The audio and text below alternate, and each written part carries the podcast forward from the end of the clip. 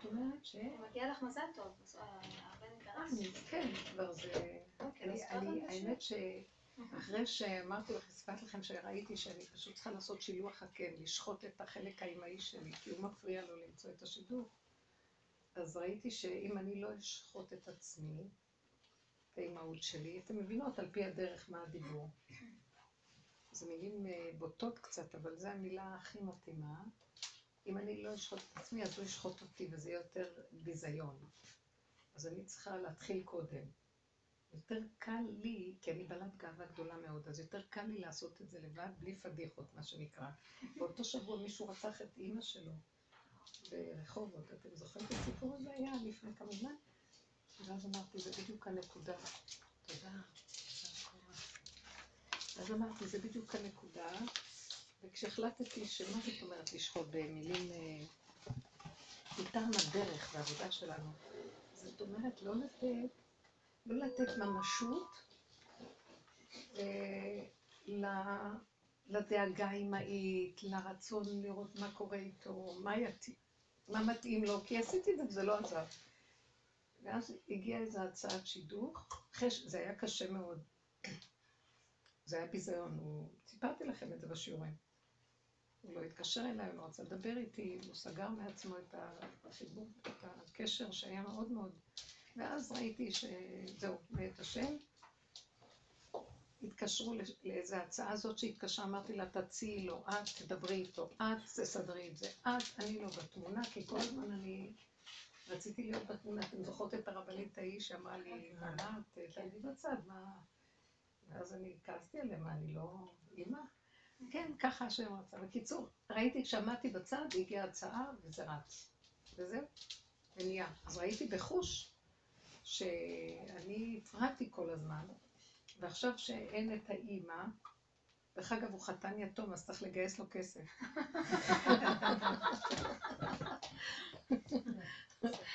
וצחוק עם הכל, די, אנחנו עוד בפורים. אז כשראיתי שזה המצב, הייתי חייבת, מטעם זה שבאמת ראיתי שהילד הזה יישאר לי תקוע ואני אסבול שאין לו, הוא צריך לבנות בית. אז מטעם הנוחיות של עצמי, הבנתי שאני צריכה, אתם מבינים, לקחת את הנקודה של האימהות, וזה לא קל, כי זה לא הולך ברגע אחד, זה שנים של עבודה של אימהות. זה שנים שצריך כל הזמן להעמיד עוד חלק, זה לא רק האימהות, זה הנשיות שלנו לפני הבעל בזוגיות, זה ההורות עם הילדים, זה עם החברות שלנו עם בני אדם, בין אדם לחברו. מה אתה אומר שישחוט? זו מילה מאוד גסה, זו מילה לא יפה. אבל אני דווקא נוקטת במילים שהכי יכולות לזעזע, כי אנחנו בתרבות שמייפייפת את הכל, הכל מכוסה, כשלמטה מסריח ורוחש וגועש, ואם אנחנו לא מגלים את היסודות האלה ונוגעים בהם, אז משם החולאים מתפרצים אחר כך לכל עבר, והצרות והמצוקות של הבני אדם. אז בעבודה הזאת אנחנו עם מטרה מאוד עיקרית, תהליך מאוד עיקרי, מהלך של עבודה מאוד עיקרי פה, זה... לסגור את הפתוח, שזה החיובי והעצמה האישית וכל, ולפתוח את הסתום, לראות מה מסתתר מאחורי הרצון להעצמה עצמית. האגו, החרדה הקיומית שלא יאהבו אותי, הרצון להיות משהו בעולם, זה יסודו נובע מחטא עץ הדת, שאדם הנחש אמר לו, וייתם כאלוקים, אם תאכל מעץ הדת, אז נשאב בתוכנו כל הזמן, הכוח הזה שרוצה מושלמות, כי הוא מדומיין כאלוקים, הוא דומן שעוד מעט, אם הוא יהיה מושלם, הוא יהיה כמו אלוקים, ולעולם אין אדם יכול להיות אלוקות. כשאדם, זה בדיוק הפוך, אין אדם מת וחצי תאוותו בידו, לעולם כל תוכנית החיוביות לא מביאה אותו לתכלית שלו, אלא הוא כל הזמן שואף, אין אדם מת וחצי תאוותו בידו, הוא תמיד חושב שעוד מעט הוא יגיע, ועוד מעט הוא יגיע, ולמה הוא מגיע בעצם? הוא מגיע אולי להישגים חיצוניים, אבל אף פעם לא שמח לו שהוא הגיע, תמיד הוא רוצה עוד להמשיך להגיע, מכאן שאין ערך להגעה הזאת שאומר הגעתי. אף אחד לא יכול להגיד הגעתי. אז באמת, בחיצוניות, המהלך של השאיפה והריצה להתקדמות סותר בעצם את האמת. כי מה האמת? שהאדם אכל מעץ הדעת הוא רק מדומיין שהוא בכלל מציאות עצמית, ושעוד מעט הוא יהיה מושלם כמו אלוקים. ואז החרדה התמידית שקיימת לו כתוצאה מהתוכנה הזאת, שיגלו בעצם את החיסרון שלו, שהוא בסך הכל נברא חסר, שתלוי תמיד בבוראו, ושהוא מאוים על כל צד ושעל שמה הוא לא יהיה חיובי ומושלם. המאוימות הזאת זה חרדה תמידית שמלווה אותנו, והיא שורש ואין כל חטאת של המציאות של האדם. אתם קולטות מה אני מדברת? כל הכאבים שיש לנו, כל הצער, כל הרוגז נובע מהמתח התמידי שלא יקבלו אותנו, שלא יאהבו אותנו, שלא יעריכו אותנו, שלא יכירו כמה אנחנו גדולים, וכל הזמן איך אני מצדרת לעצמי את התדמית המפוארת הזאת שאני משהו, וזה לא רק אני, כל התרבות היא כזאת. אז עומד לו שניים נפגשים, מאוים אחד מאוים שני, והכל מחוסה כמובן. וכל השיח ביניהם זה הפחד והחרדה שמה מישהו יתגבר על מישהו פה. אז זה תמידי, זה מצב תמידי בכדור הארץ. כל השיח של הבני אדם. ואז מרוב מתח, אנשים צריכים לפרוק, אז הם הולכים לשתות, והם הולכים לבלות, והם הולכים לעשות דברים שוגעים כדי שיפרקו את המתח הנוראי שבייחוד בדור שלנו, שהקליפה הזאת געתה ביותר. כל אדם צריך להיות משהו. כמו אחשוורוש, שכתוב במגילה, שמה הלך שמה? שהמלך, כל מטרתו הייתה לעשות כרצון כל איש ואיש. כל אחד, הם משהו רק רוצה, נותנים לו. לרצות ולהביא שכל אדם ימלא את תאוותיו ודמיונותיו בשלמות שרק אפשר. ואף פעם זה לא מספיק. אז אחשוורוש לא הספיקו לו התאוות שלו, כאילו כל יום היה צריך לעשות תהלוכת נשים חדשה. כל יום היה צריך לספק לו דברים חדשים. זה היה מהלך תמידי שמסמל את החטא עץ הדעת, ההוללות הבלתי מפסקת, והמתחים הנלווים בחצר המלך או במהלך הזה של המלכות, וכל התככים והמזימות מסביב, כי כל הזמן זה חרדה תמידית על הקיום. ופעם הורגים את זה, ופעם הוא הורג את אוהבו, או הורג את אשתו בשביל אוהבו, ופעם הורג את אוהבו בשביל אשתו, כמו שאמרו, ואין שם שום, הכל דמיון. והמהלך הזה של מחיית המלך הזה, זה קודם כל, אסתר נכנסה לתוך המבוך הזה, והיא חקרה את זה, נכנסה לשורש הפגם. והיה לה מאוד קשה, אבל זה הדרך היחידה להיכנס נדבך אחר נדבך בחושך הזה ובשלילה הנוראית הזאת, על מנת בסוף להגיע עד כדי התאבדות. שאם אתה כאן, השם לא תעזור לי, אז אני, כאשר עבדתי, עבדתי. מכריחה את האלוקות להתגלות לתוך שהיא מזהה את הפגם והשקר של עץ הדעת. היא עשתה את התיקון של עץ הדעת. המלך הזה, שהוא מכסה וכל הזמן שואף להיות גדול וחיובי ויפה, שזה לא שם, זה בתוך האדם עצמו התודעה הזו. בתיקון הגדול הזה, זה הביא את הכל למצב של חזרה לשורש של הלוחות הראשונים, קיימו וקיבלו. זאת אומרת שהפכו כולם להיות במצב של גילוי אמונה מדהים, כי החושך הנורא של השקר, ברגע שמודים בו, מצביעים עליו, הוא מתהפך להיות הערה גדולה אלוקית, מחיית המלך. המלך הוא דמיון של ישות וכוח חיובי, כביכול, ישות חיובית, גם שלילית, אבל חיובית בעיקר, ובסופו של דבר, כשמסתכלים על זה לעומק, לעומק, לעומק, ומודים שזה המציאות שלנו, משהו מתהפך ונהיה אלוקות בתוך החיסרון הכי גדול שיש. וזה תהליך שמלווה את כל העבודה שלנו, שהיא לא תהליך רגיל בעולם, כי רוב העולם מכסים. רוב העולם נעים בין סור מרע ועשה טוב, וכשהם עושים טוב, מי יכול לעמוד ליד בן אדם שעושה טוב? אני אגיד לכם, את הצדיק הכי גדול שעושה טוב, תמיד מתגנב לו שהוא צדיק ושהוא טוב. הוא הוא מאוד מלא את עצמו. העובדה היא שתמיד אם יש לו צער, למה השני לא עושה טוב, זה נובע מזה שהוא מחשיב שהוא עושה טוב. אם יש לו ביקורת על השני, כלומר, הוא מקטלג אלה ככה ואלה ככה ואלה יותר ככה ואלה, וזה הכי טוב, ואיפה הוא ביניהם, אז זה בעצם תפיסת עץ הדעת. וכל העבודה שאנחנו עושים פה זה לגלות את השקר הזה ולהודות בשלילה. וזה דבר מאוד קשה לבן אדם, כי זה מייאש אותו, מה אני שלילי? למה האדם מבוהל מהשלילה? אני רוצה לשאול שאלה. התרבות של עץ הדת, אני מגלה. למה? איך?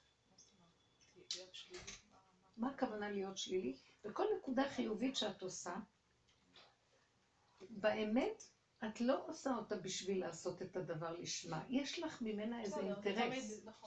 זה הקו של עץ הדת. יש אינטרס, ואת לא מודה בו, כמובן, אפילו לעצמך את לא יודעת. ואם אני מודה... זה התחלת העבודה, לחזור אחורה ולהודות באמת, עבודת יום הכיפורים, אני מודה. אני מודה שזה המציאות שלי. וזה מהלך מאוד חשוב, זה מהלך התשובה, לחזור ולהודות. בעוד שבעולם, אני אומר, עשיתי תשובה, הייתי פעם רע, נהייתי טוב. לא. אפילו שנהייתי טוב כלפי חוץ, תמיד השורש שלי הוא שלילי. למה? כי אף פעם אני לא עושה לשמה. תמיד אני חושב איך... אני תמיד מבוהל ורוצה למען איזו נקודה דמיונית של עצמי. אני תמיד יושב עם ישות עצמית שמפרידה את עצמה מהבורא, וזה שורש כל הרע. זה כל הקלקול של עץ הדת. האם אתן קולטות מה אני אומרת? אני צריכה תגובות. אני יכולה לתת תגובה ותעזרי לי לשתות איזושהי... כן, כן. הבת שלי, אני זוכרת שהקטנה שלי. כל פעם הייתי מספרת לך, היא לא מתהפכת, היא לא יוצרת קשר עין, היא לא עוזרת, טוב, אז היא מתהפכת, היא הולכת לראה, הכל ברוך השם, בסדר, רואה, שומעת הכל, עכשיו אבחון, פיגור קל. כאילו זה, עכשיו היא קיבלה איזשהו אבחון מהפסיכולוגית, כאילו היא בגן שפתי. רוצים להעביר אותה לגן, למקום חינוך מיוחד, כן, אבל של מקרים... עכשיו, אני כאילו בדילמה, כאילו, אני רוצה כאילו להשאיר אותה במסגרת רגילה, ואני רואה שבכלל זה לא מתאים לה. והם כאילו מנסים, כאילו, לא מנסים לשכנע אותי, הם דחקו אותי לפינה, שכאילו אין סייעת ואין זה, היא חייבת לעבור, אנחנו לא יכולים להחזיק אותה בגן הזה. אז אנחנו צריכים להעביר אותה למקום של ילדים שהם גם כן בעיות פסיכולוגיות, או לא יודעת, כל מיני סוגים. איפה שאני גרה יש את זה. יש מוסד, כאילו, של... וכאילו, אני מנסה כאילו כל פעם לשחרר, כאילו... מה זה משנה איפה היא תהיה, כאילו, בסדר, כאילו, אם היא תהיה בסדר, היא... אבל... כל הזמן יש לי גולה בגרון, כל הזמן. את מאוימת. למה? אני אסביר לך, ברור. הפרשנות של המוח אומרת, מה זה פיגור? כואב לי, אני רוצה להיות כמו כולם. ואני מרגישה את זה, כאילו את אומרת את הקטע הזה עם השליליות, אני אומרת, אני גם אומרת, אני כל זה אינו שובל, יש לי הכל, ילדים, כל הילדים בסדר. מי אמר שהם בסדר והיא לא? כי החברה הזאת ככה קובעת את הדברים. אם את מסכימה לפגם, איך שהיא זה המהלך שלה. אני לא מסוגלת להסכים את זה. ברור, הנה דוגמה של מה שאני אומרת, אני בדיוק במקום שלך. ואז אני אומרת על הקטע של, כאילו... של לשחוט את האמא וכל זה, טוב, זה לא הילדה שלי, זה הילדה שלו, אבל אני מרגישה שאני אוחזת בה בכוח, כאילו, אני לא... כאילו הישועה שלה אצלי, היא לא אצלי, אבל... כן, הישועה שלה אצלך, כי ברגע שאת משחררת את אותה פרשנות שיש לך, שכולנו בתרבות הזאת מקטלגים, מסדרים, וכל הזמן נאחזים בקרנות המזבח הזה של זה ככה, זה ככה, זה ככה. זה לא כסף של ה... לא, בסדר, שיקדלגו איך שהם רוצים. לא, לא, לא, זה כן זה. את מושפעת ממה יגידו, כי אכפת לך. כי יש לך כאב, למה היא לא... לא ממה יגידו, אני רוצה שלה יהיה חיים טובים, אני רוצה שהיא תהיה... לא, אבל החיים טובים, שימו לב, כל מה שאת אומרת נובע מנקודה אחת. אם היית במדבר שומם לבד איתה, לא היית מרגישה את הכאב הזה.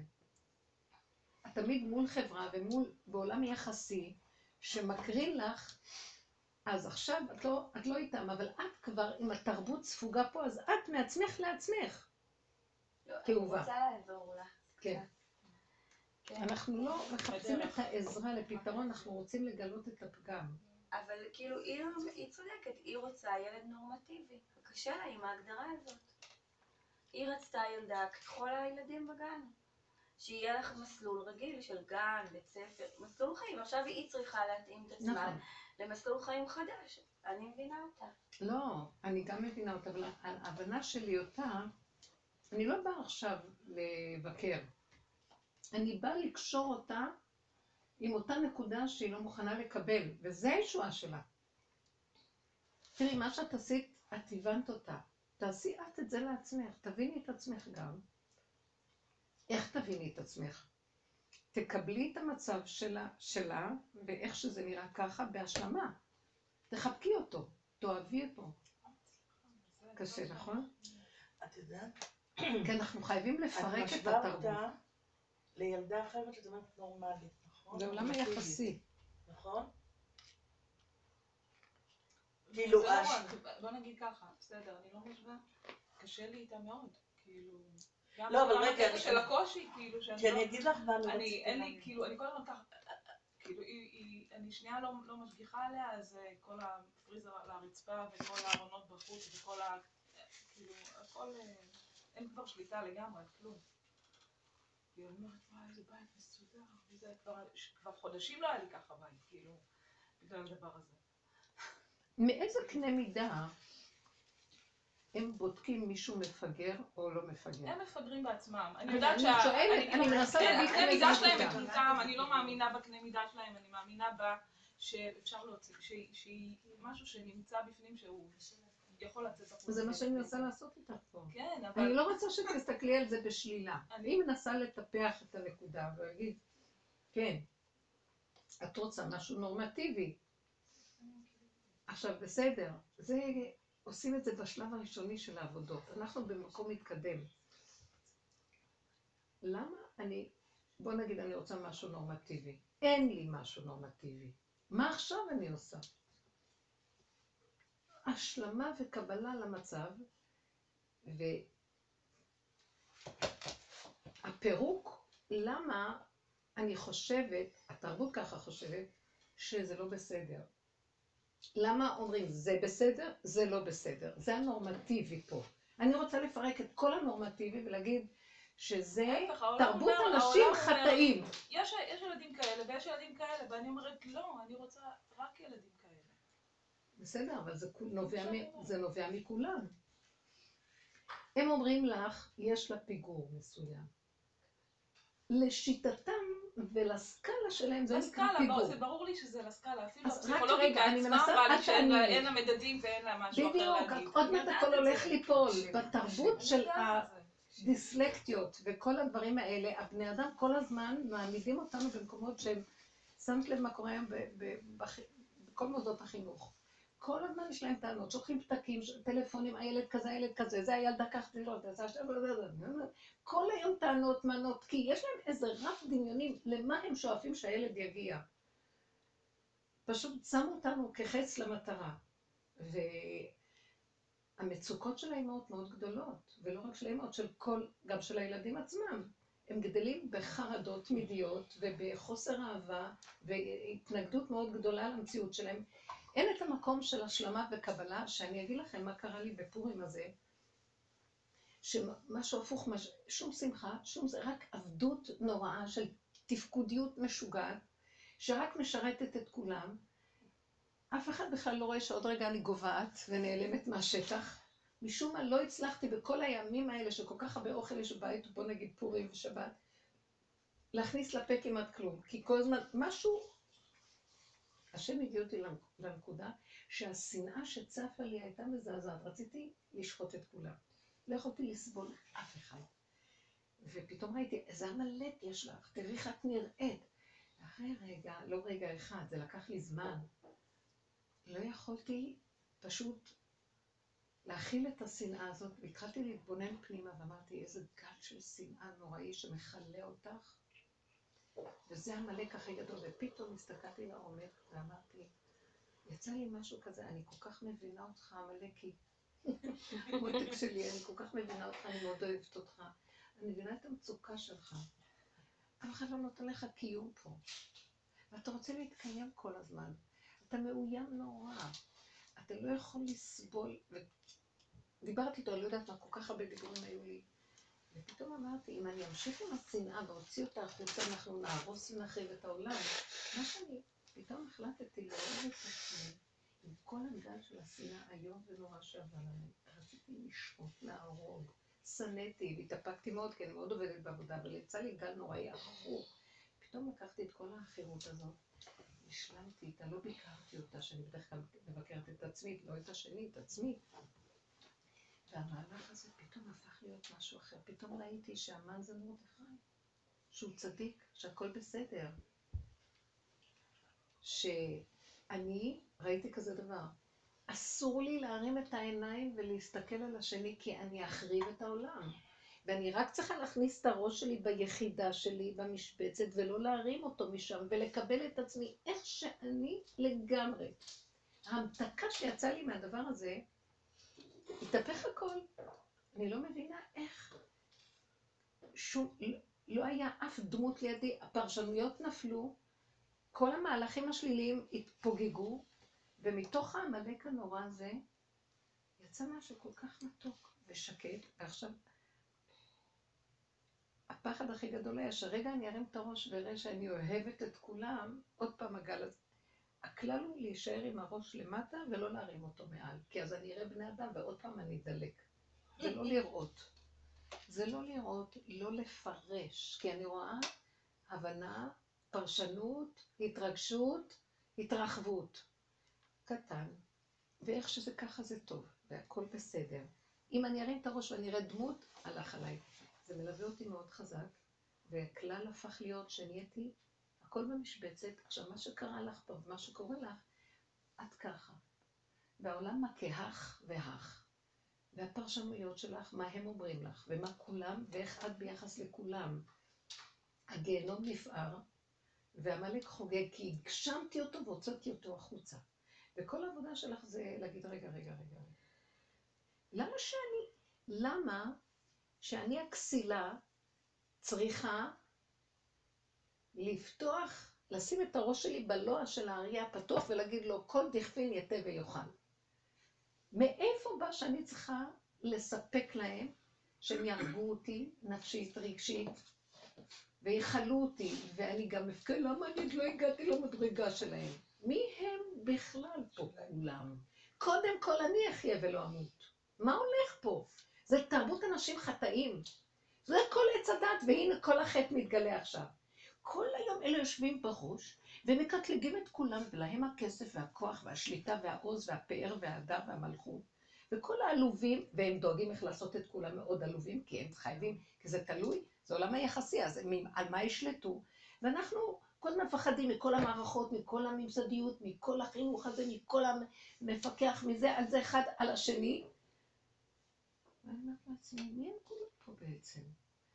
אני מספקת להם את הכוח של השליטה והרוע. לא שייכת, לא כלום. השם נתן לי ילדה כזאת, זה נתון. זה מה שאני, זה נתון. זה הדבר הכי מושלם שיכול להיות. אם אני אפתח את העיניים ואני אתחיל לראות דברים, הרע של העולם יתגשם עליי, אני יונה פה תהלך אחריהם, אני אלך לאיבוד, והחיים שלי לא יהיו חיים. אז כל עבודתנו פשוט תחזרי פנימה ותגידי, במילים הכי פשוטות, יאללה, מי כאן כולה בכלל?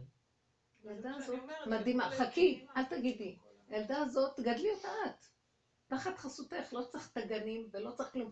אני אגיד לכם, בנות היום זה שער, אל תעני לי, את מפריעה לי, בנות זה שער ירקות.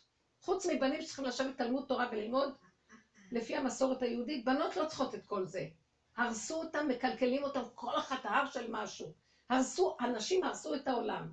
בישות, בכוחנות, בניהול, והם מתוסכלות עד מוות. כלום לא הולך בפנים. שום דבר לא שווה להם, הגברים לא נראים ביניהם, אף אחד לא נראה ביניהם. וגם המטומטמות שכמותנו, משועבדות בלי סוף, בשביל התפקיד, בשביל מה יגידו איך שאני נראית, בשביל המשכורת ובשביל התואר שעשיתי והתפקיד שקיבלתי, עובדות כמו עבדות לפרעה במצרים, והן גם רוצות להיות אמהות, וגם רוצות להיות זה, וגם וגם וגם החרבון הזכור לטוב, נחרבו לגמרי. ומה יוצא להם מכל זה? אין להם חיים אמיתיים. הן לא נהנות מהחיים ככה. אני שואלת את עצמי, מה יש מכל זה? תחזרו לדלת אמות. ותתחילו לחיות חיים פשוטים טובים, איש תחת גפנו ותאנתו, ומה שיש לך זה את והילדה. מי צריך את כל העיניים הרעות של כולם עליה בכלל? תגדלי אותה את. היא יכולה לגדול פאר בתפארת והדר. את יודעת מה אני ראיתי? תקשיבי, ילדים עם תסמונות. אני מכירה. קחו אותה, תביאו לי אותה בשש בערב, אני כבר... תקשיבי, לא, לא, כי אהבו אותך, זה הכל. סליחה, יש לי גיסה שלא ילדה, ימצא שני ילדים תסמונתיים. היא רופאה וגם הומופתית במקצוע, והיא טיפלה בילדים האלה. אני רוצה להגיד לכם, התסמונת בפנים נעלמה. התסמונות גם מראות קצת על מהלך בפיגוע הפנים. משהו מדהים, איזה פלא פלאים. כל כך הרבה אהבה, חום, שמחה והשתייכות, ולמנוע מהם את המהלך שהעולם מקטלג. הילדים האלה מדהימים, שמחים, טובים, יפים, חכמים. תקשיבי, אם עכשיו נפתח לך את כל הפנים היפות שמתהלכות פה, זה שליש פיגור, זה 3/4, זה רבע דיסלק, והוא 50%, זה אספרגר, והוא זה, מה את חושבת? אפשר להבחן כל אחד ואחד ולמצוא משהו.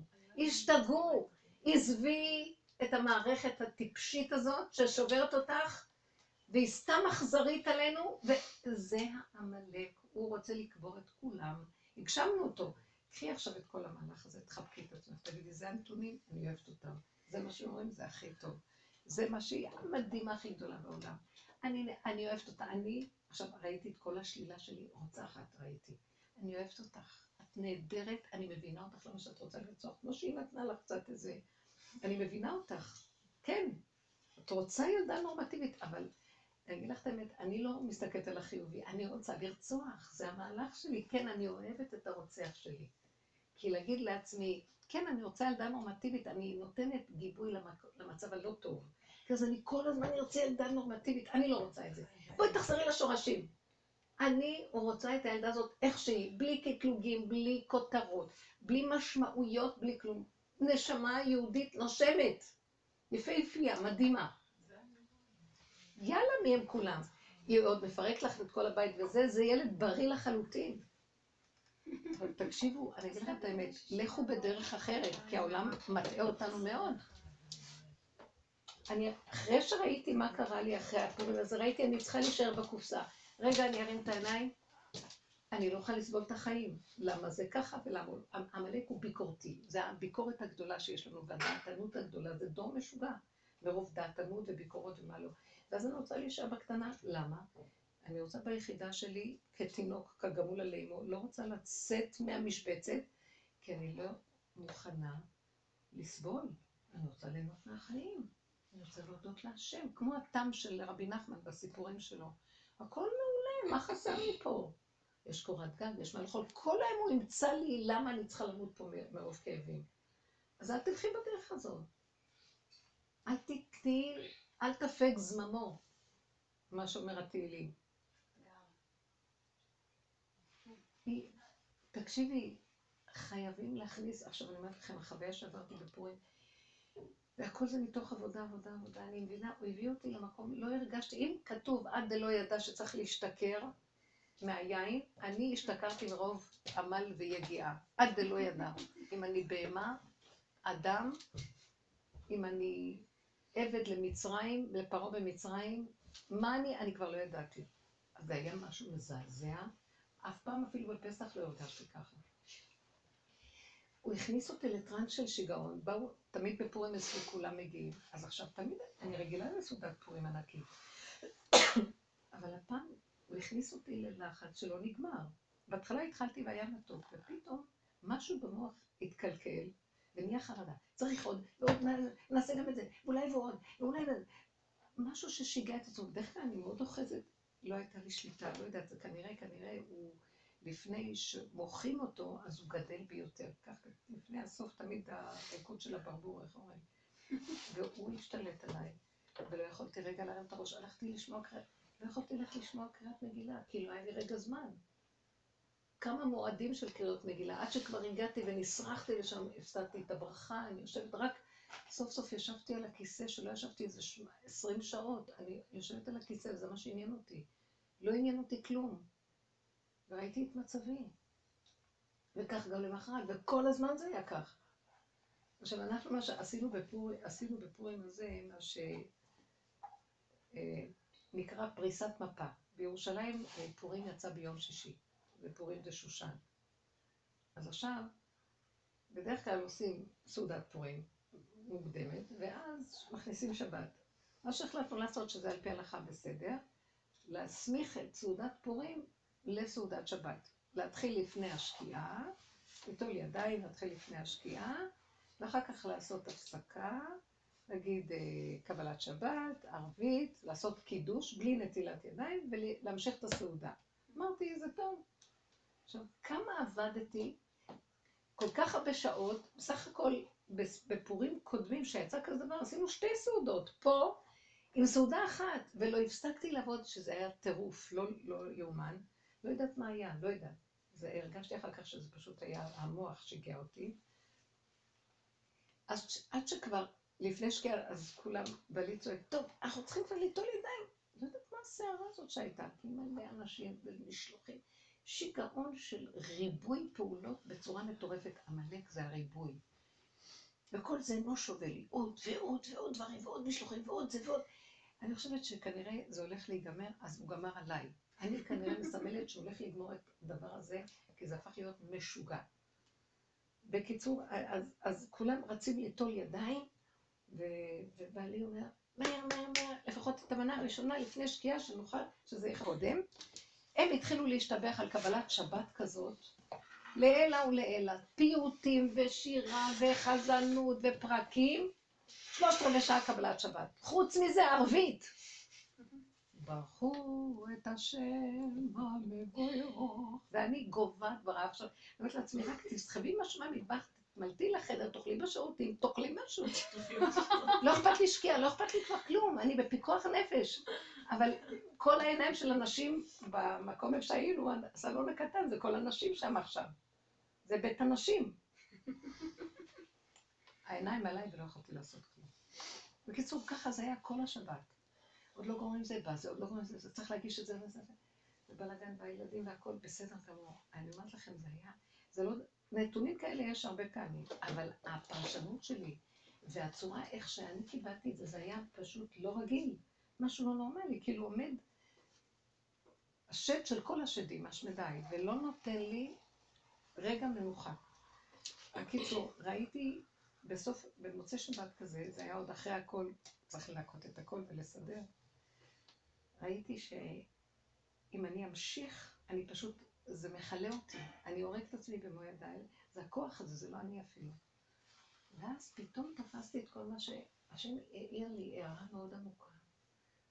הוא אומר לי, את חייבת לחבק את השלילה שלך ולאהוב אותה ולהשלים אותה ולקבל אותה ולהגיד זה מה שיש ואין שום דבר אחר, אני לא אלחם איתה, אני לא אלחם איתה עם הדמויות, אין לי מי להילחם, עם עצמי, לא כל שקל, כלום שבכלום שבכלום.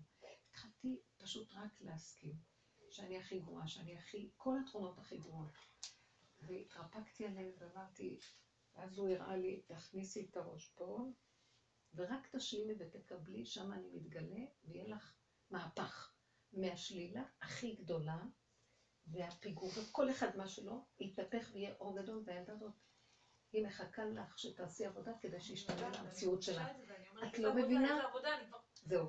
וכשעשיתי את זה ככה, את צריכה לראות, הם לא רצו לעזוב את הבית, שכינה התגלתה בבית. וכל השבת אני הולכת לדבר שלו, אמא, הכל בסדר? ואת לא יכולה להגיד לו שאת הולכת למות מרוב מאמץ ועול ו...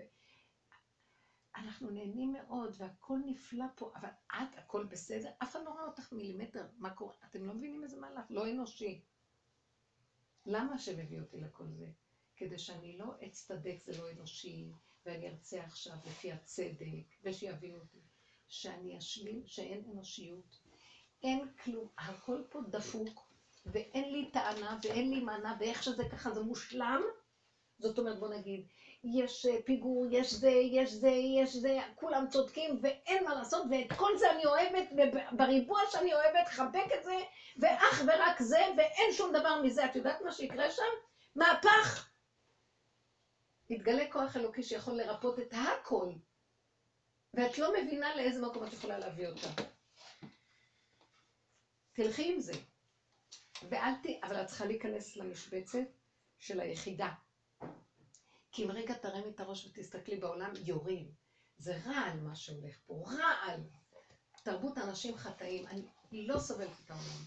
את התוכנית שלו הכוונה, את הפסיכולוגיה של העולם. העולם הרהיב, הבריאה יפהפייה, עצים, שמש, ציפורים, פרחים.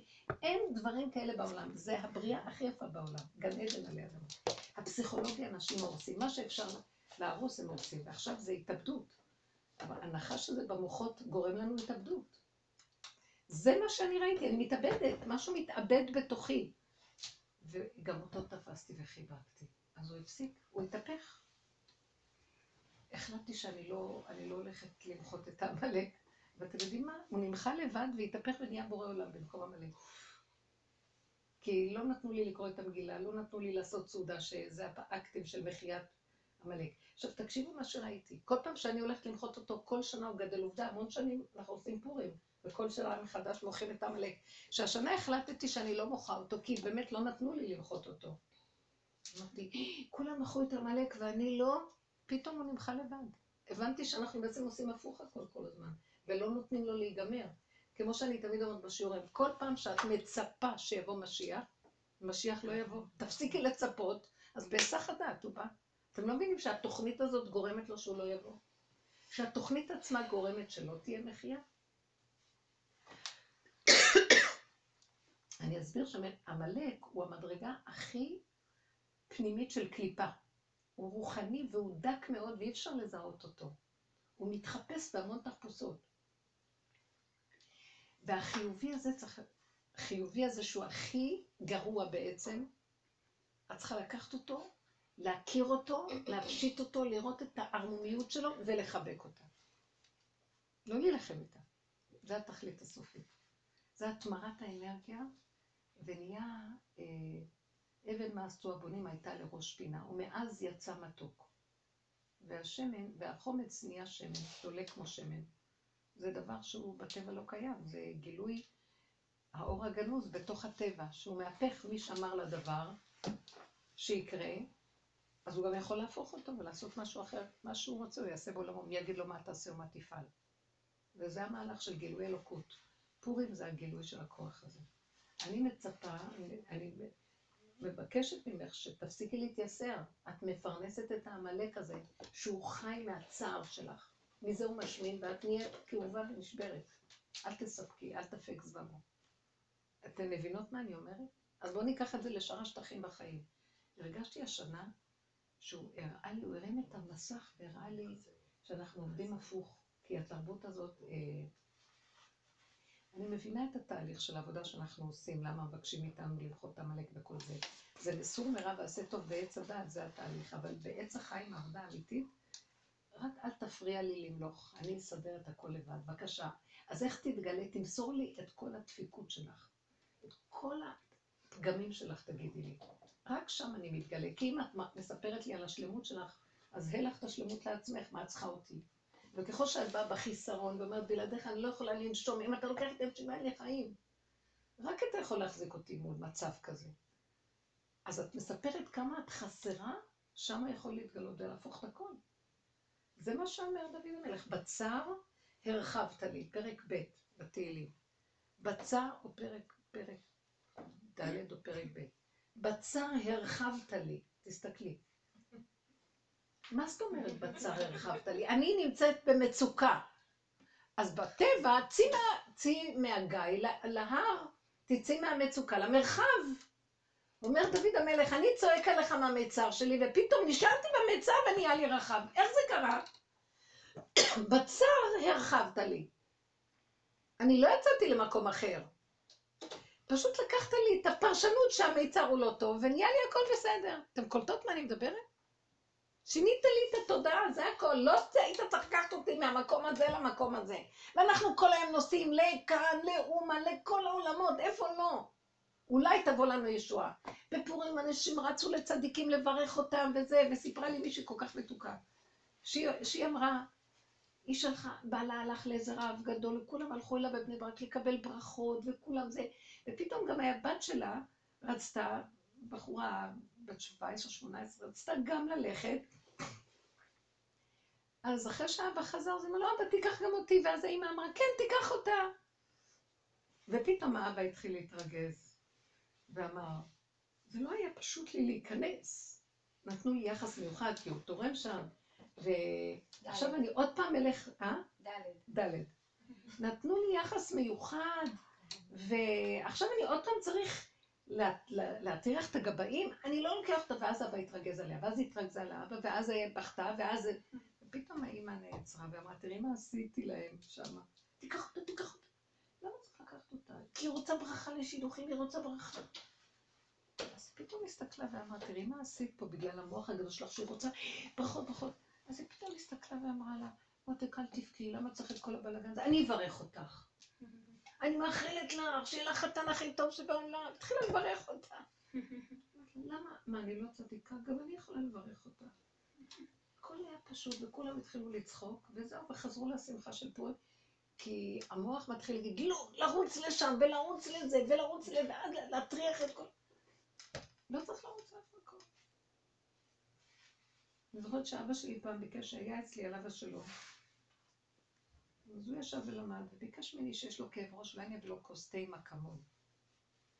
ואז אני בדיוק באה ללכת לארון תרופות להביא לו, התקשר הטלפון, חברה אומרת לי, שכנה, את יודעת מה, אני מתגלצת מהשכונה, לכיוון שלך, בוא נקפוץ ל-20 דקות לכותל. ממש, אנחנו לא גרים רחוק. אמרתי לה, איזה כיף. רצתי לדלת, שכחתי מהכדור. באמצע, כשאני מגיעה לכותל, פתאום אני נזכרת שאבא שלי מחכה לכוס תה עם אקמול, ואף אחד לא היה בבית. וואו, הייתי כל כך איזה... מה קרה פה? טוב, מהר, גמרנו כמה פרקים, חזרנו בחזרה הביתה. כשנכנסתי, הוא אפילו לא ידע שיצאתי לכותל, לא אמרתי לו כלום. אז הבאתי לו את הכוס תה והאקמול, ואז הוא אומר לי, את יודעת שהכותל נמצא באקמול? חמוד. הוא אמר את זה. כנראה שמע את השיחה או משהו. הכותל נמצא באקמול. היית מביאה לי את הכותל הזה, היית מקיימת אותה מצווה, אם לא יותר, מה שרץ לכותל. אז מבינים איך המוח מבלבל את הבנייה. אז למה בעצם באמת הרבנית כל הסעודות האלה? לא צריך את כל, את יודעת שגם... אז למה באמת? כי אני כבונה, אם אני הייתי ראש המשפחה, אני לא הייתי עושה את זה כבר. עם התודעה החדשה הייתי מנהיגה את הבית אחרת. אני כבונה, אני כבר מבקשת את נפשי למות. אני אמרתי, ישבתי בשבת לפנות בוקר, התעוררתי, ברוב כאבים לא יכולתי לשנות, אמרתי, או אני אמות או הוא ימות. התכוונתי להמלא. לא התכוונתי אליו אישית, זה כאילו המהלך הזה שלא נגמר. הוא בהנהגה של עץ הדעת טוב וכל ה... אבל הם לא רואים את צער השכינה, האישה עובדת מאוד קשה. ככה את לא מפרנסת את העמלק? איך? אני מבינה את העבודה שלך. העבודה שלך ברורה לי לחלוטין באופן העבודה הפנימית שאת עושה. אבל עצם העובדה שאת נותנת לזה יד ומתנהלת עם זה, אז השכינה הייתה, את אחרי זה היית בטוב או לא היית בטוב עם עצמך. מה? את עדיין ממשיכה לעבוד את העמלק. ברור. הכעס הזה, הכעס, הרוגז, הטרוניה, אז פתאום קלטתי, השנאה הנוראית הזאת שיוצאת לי החוצה והביקורת בראש, אני לא אומר. זה נכון, איך? מה שאת חובה, זה נכון, כאילו... מה שאני חובה זה צודק, זה לא פייר מה שקורה, אבל הוא רוצה שאני אלך לא בצדק. הוא רוצה שאני אוותר גם על הצדק, ואני אגיד, גם שם ידך תנחני ותאחזני ימינך. אתה רוצה ממני עבודה נוספת, לא רק שאף אחד לא יסדר פה את הצדק, אני עוד צריכה להגיע למצב של אהבה שאינה תלויה בדבר. הבנתם? אני יכולה להגיע לאהבה שאינה תלויה בדבר, הבן אדם לא יכול. אבל אם אני אגיד שאני אכנוס את עצמי ואני לא ארים את הראש החוצה כי אני אשחוט את כולם, ואז אני אכניס את הנפש שלי פנימה ואמסור לו את כל הפגם ואגיד לו, אבא, מה שבראת פה, הכל מושלם. אל תיתן לפרשנות שלי להרוס. מה מושלם פה? זה לא פייר מה שעושים, נכון? אבל אם אני משתמשת בזה, להגיד לך שאתה כנראה יוצר את המצב הזה, לא סתם, אתה רוצה ממני עוד מדרגה, של השלמה, של קבלה, של הכנעה, של התמעטות, של הכלה, ובסוף לצחוק, כי ככה אתה רוצה. פתאום הוא מתגלה ומתהפך הכל. את חושבת שזה קל, אבל את מבינה מה אני מדברת פה? מתגלה אהבה שאינה תלויה בדבר. מישהי סיפרה לי שמישהי מתקיפה אותה כל הזמן עם כאלה בוואטסאפים דברים לא טובים. ואז היא רוצה לענות לה. ואז בינינו סיכמנו שלא כדאי. תענה לה, יתחיל להיות זה. תשתקי, תחילי, תקבלי, תודי. יש שם איזו נקודה שרוצה ממך. בעולם לא סתם שלח אותה. טה. שם יכול להיות מהפך. עכשיו, מה שקרה בפורים הזה, הוא לא רוצה אפילו, ראיתי, הוא לא רוצה אפילו שאני אמחה את העמלק בצורה הרגילה, שהוא שלילי ואני החיובית ואני הולכת לעשות אמן. לא. הוא רוצה שאני אגיד שאני המן, וגם איך שאני, זה מה יש, ואני אוהבת את זה, כי אין לי ברירה, כי אין דרך איך לפרק אותו, כי כל פעם שאני עושה ככה, כל שנה הוא חוזר, עובדה שיש כל שנה למחות המלאג. השנה הרגשתי שלא מחיתי, לא כלום, משהו קרה לבד והשתנה אור. תקשיבו, זה אהבה שאינה תלויה בדבר. משיח, כל העניין שלו והגילוי שלו זה תודעה של אחדות, ואהבה שאינה תלויה בדבר. מה זאת אומרת אחדות?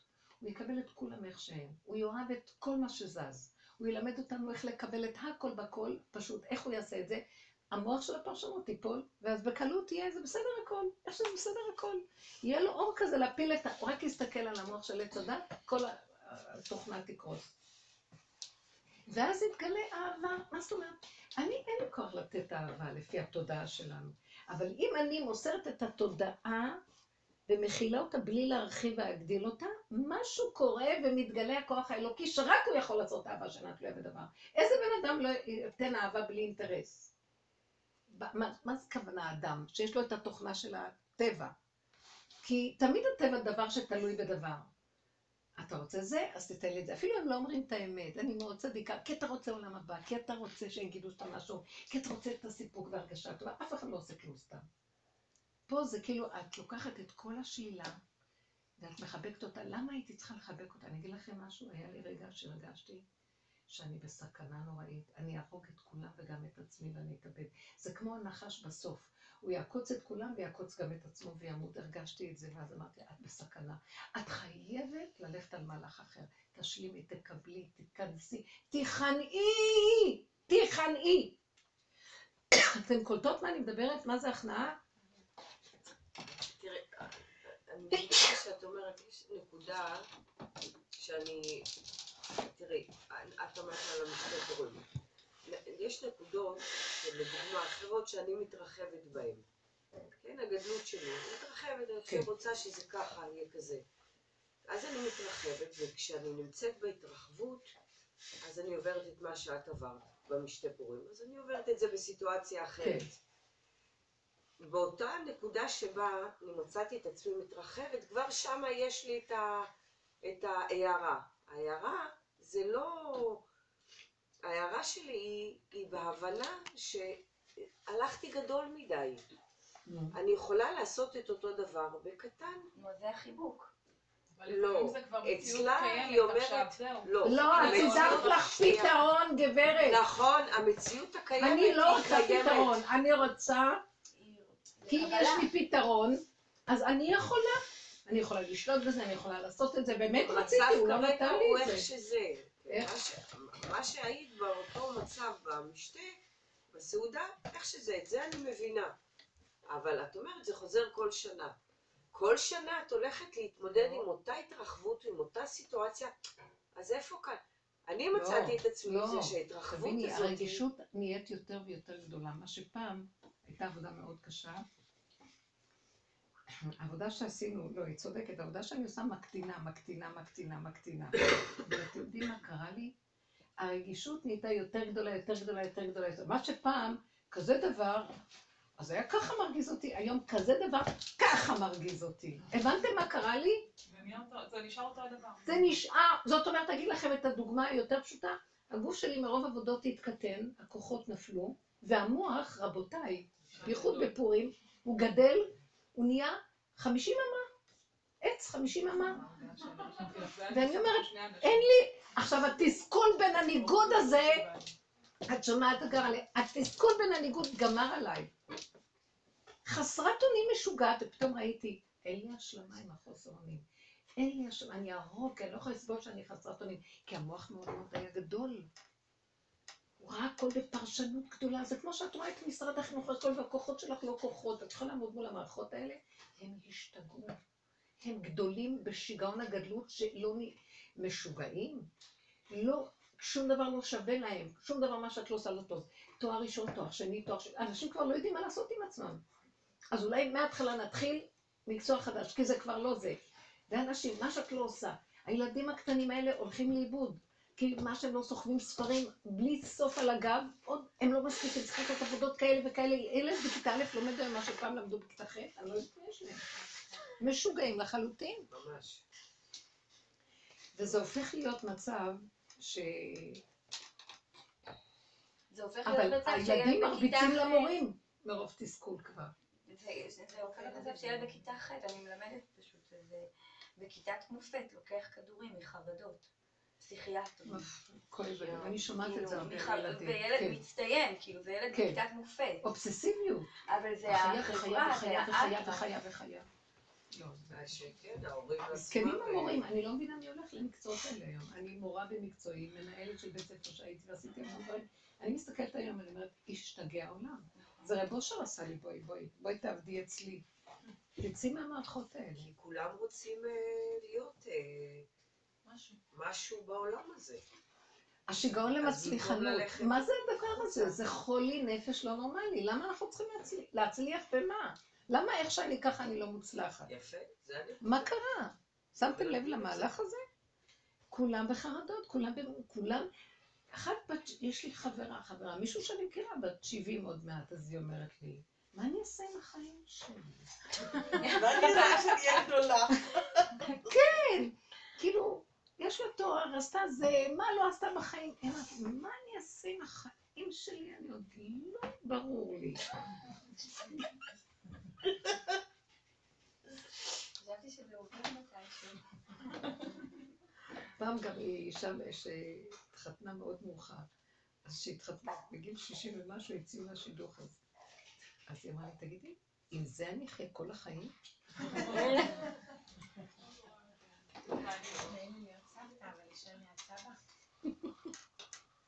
אבל הרבנית, במשפט שזה כאילו, התוכנה הזאת, זה לא סתם השם ברא אותה, וכאילו מוכרחה להיות כדי שהיא כל כך תהיה מוגזמת, כבר אנשים מצליחנים מבינים שזה מוגזם, כבר אנשים בתוך... אבל לא השם ברא אותה. מבינים שזה שיגעון, מבינים שזה לא נורמלי, הוא מביא אותנו לנקודת הרתיחה הזאת שכולם כבר רגילים, אתה צריכה להתפוצץ.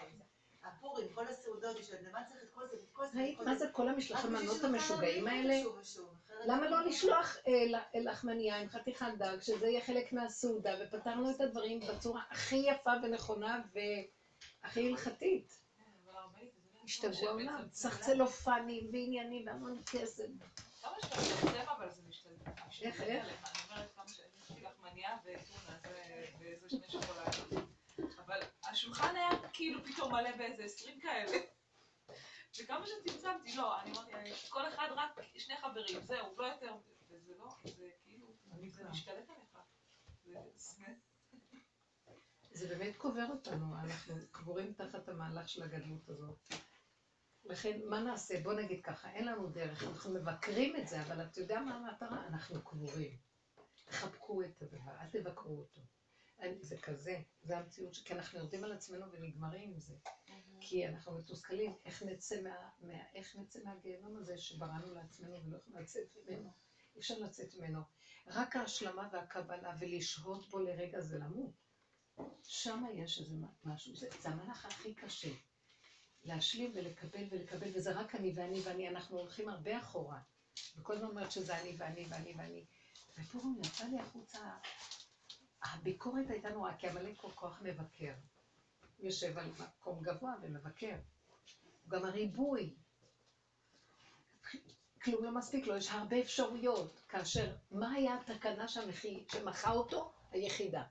נכנסתי ליחידה, ואחד בגימטריה 13 וגם אהבה 13, ואהבתי את הכלום שלי, ופתאום הכל התהפך. אתם יודעים? המלך לא מכיר מה זה יחידה, הוא מכיר מה זה ריבוי, לא היה לו זהות, הוא לא זיהה, אז הוא נעלם. אתם מבינים? פשוט. בוא נתרגל את זה. כל הזמן לתרגל. קודם כל לא לבקר, להשלים, לקבל, להיכנע. אז... את יודעת, זה מה שאת אומרת. אני חושבת שכל הורה, אני בכל מקרה מאוד מזדהה איתך, אמנם אצלך זה כאילו משהו מאובחן, אבל אני זוכרת, נגיד, עם הבן הבכור שלי. כל הזמן אמרו עליו דברים, מהגן.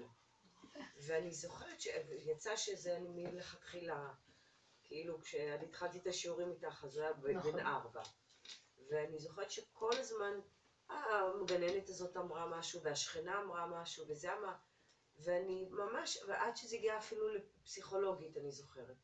ואת יודעת, אני הייתי עושה כזה צחוק. כאילו הייתי אומרת לה, כן, באמת, את חושבת ככה וזה, אבל זה ככה, בסדר. לא הייתי משתפת איתם פעולה. כן, הוא לא לקח רטלין, הוא הכל, העברתי אותו דרך המערכות בלי שום דבר. ולכולם הייתי אומרת, כן, כן. סגרו אותי בקטע הזה של המערכות. כאילו, את יכולה... המערכות הכי קשות נמצאות, את נמצאת ברכסים זה? מערכות קשות, החברה החרדית מאוד קשה. הייתה יותר גרועה מכולם מבחינת השכל וההרצה של ה... הדעת הזאת, ההרצה המקצועית. היא נתנו לי אולטימטום, היא לא פה יותר. זה מצורך. לא, אבל אני מה שהנקודה שאני, מכל הדיבור שעכשיו הייתה, אני חושבת שהבעיה היא השלילה שלי, כאילו, שאני מאוד מבקרת את עצמי, שאני לא בסדר, שאני כאילו לא מקבלת אותה. את נכנעת בפני הביקורות שלהם, ואת מסכימה להם, אתם נהדרים, אני לא. ראינו מה קורה לנו, כי המערכות, זה מה שמעתי, לשום גבוה, ומפילים את כל העם בחלישות, כדי שיהיה להם על מי למלוך. ואל תספקי את זה. אומר משהו עלייך אם יש לך ילדה כזאת. שמה? זה אומר משהו עלייך אם יש לך ילדה. כן, לא שיש ילדה כזאת, שאני לא מקבלת. זה אומר משהו עליי שאני לא מקבלת אותה. ככה. שאני לא מקבלת. אבל אנחנו מאוימים. איך תעמדים מול מערכות שהן מתניות כאלה, וכולם נראים לך שם ההר של משהו, והם המקצועיים, והם בעלי השררה והממון, ובעלי הכוח והשליטה, ואת עומדת מולם, איך שלא תחלשי? את יודעת שזה הפרעה? זה המלך, את יודעת שיש פסיכולוגיה כזאת בעולם היום? להחזיק את העולם שפל נמוך, שלא יהיה לו כוח. איך אמר פרעה? תכבד העבודה לאנשים, ואל ישעו בדברי שקר. תעמיסו עליהם עוד ועוד ועוד, רק שלא ירימו את הראש רגע ויראו את מצבם. זאת אומרת, אני הבנתי למה שמו את השטרות היום של ה20 שקלים. כל פעם שאני מוציאה את השטר החדש של ה20 שקלים, זה נראה לי 200. זה משמח להתערב לשנייה, ואחרי רגע אני אמומה, זה רק 20. הם עשו את זה בטריק כזה, שהבן אדם יושב שיש לו הרבה כסף, 200. כן, כן, הפשוטים מסכנים נורא פה. איזה רשעות זאת. למה צריכים לשים משטר כזה מול העיניים? זה כל כך דומה ל200. תרגישי טוב קצת. לרגע, תרגישי טוב קצת. איזו הרגשה שיש בה אחר כך שבירה נוראית. ככה זה התעלמות, אתם לא מבינים. מבינה חלק ממה שאת אומרת. אני מבינה מאוד את הנקודה של לקבל את הילדה. זאת הילדה. אין נורמלי, לא נורמלי. יש מה שיש. וזה מה שיש. ואת הדבר הזה לחבק ולאהוב ולהיות איתו. אבל אני לא מבינה את כל השיח שהוא נגד האחר. זה גם חלק ממה שיש.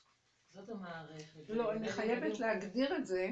אבל זה שם עוד פעם בתוך הגדרות, שזה אני מקבלת ואת זה אני לא מקבלת, וזה...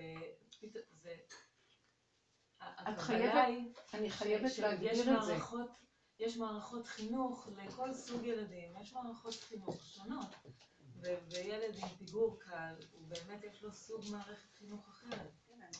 אבל הם קבעו את השיטות, אני רוצה, לא, זה כל המערכת... אני חושבת שזה הדרך הנכונה, ואני חושבת שזה אחרת היא נכונה. אבל אני גם חושבת, אם יש למשל גננת, ש20 שנה היא מתעסקת עם ילדים, סליחה שאני קוטעת לך, 20 שנה היא מתעסקת עם ילדים שהדיבור יותר קשה להם, והיא יודעת איך לאתגר אותם וללמד אותם את ההברות, ויש לה את הסבלנות, אם את משתגעת בבית, עם הילדה. יש לי ניסיון ואת הילד. כן, יש לי את הניסיון, ואחרי שנה יש לי חברה מאוד טובה שהילד... אני חייבת לחזק אותה על ידי שלילה לרגע, כדי להראות לה, היא לא שמה את נפתחה במערכות. לא נכון, זה לא נכון, זה לא מה שיעזור. מה שאתם יכולים שיעזור זה לא מה שאני חושבת שיעזור. אבל אין לי מה לעשות, כי הם לא רוצים אותה פה, אז מה אני אעשה? כי אני חושבת, כי אני אימא שלה ואני יודעת מה הכי טוב בשבילה. תראי, אבל את אומרת שהידיעה, מה שאת אומרת, את אומרת אני רוצה שהיא תלך למסגרת רגילה, אבל גם את אומרת שיש לך קושי לקבל את השונות שלה. את מבינה?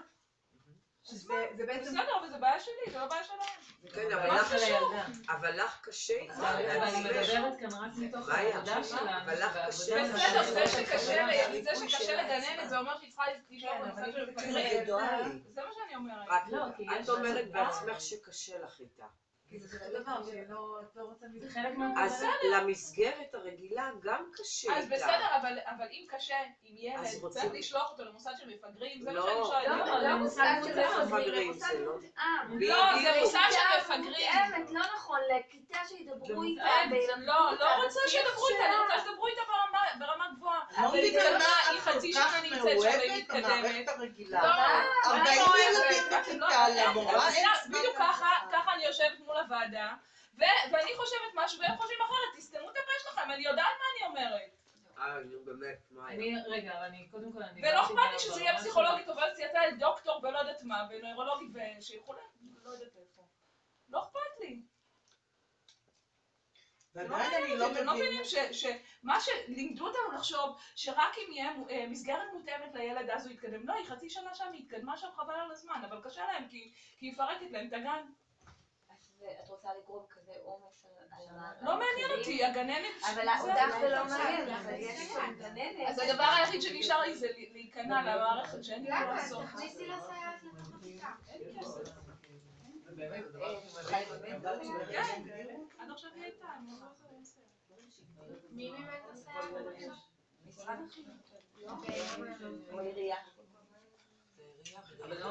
אבל אני בכלל לא שאלתי מהמקום הזה, אני שאלתי מהמקום של הדרך, של מה שאת אומרת, שהמקום הזה של קבלה ולקבל את... כמו שהגרה שאלה אותך לגבי הבית, המקום הזה שאת מקבלת בעצם את ההכנעה שלך, זה לקבל שזאת המערכת שאת עובדת בה, עם הבית, עם האברכים, עם זה שאת משרתת לך. אבל זה מה שאת עושה, בעצם כל זה נבע מתוך קבלה של... כל הסביבה שלך, איפה שאת מתקיימת. לא, לא. אני לא קיבלתי את זה מתוך קבלת הסביבה. אבל בתוך הסביבה לא התנגדת, את לא בורחת מהסביבה, את לא הולכת למציאות אחרת, את מקבלת את הסביבה.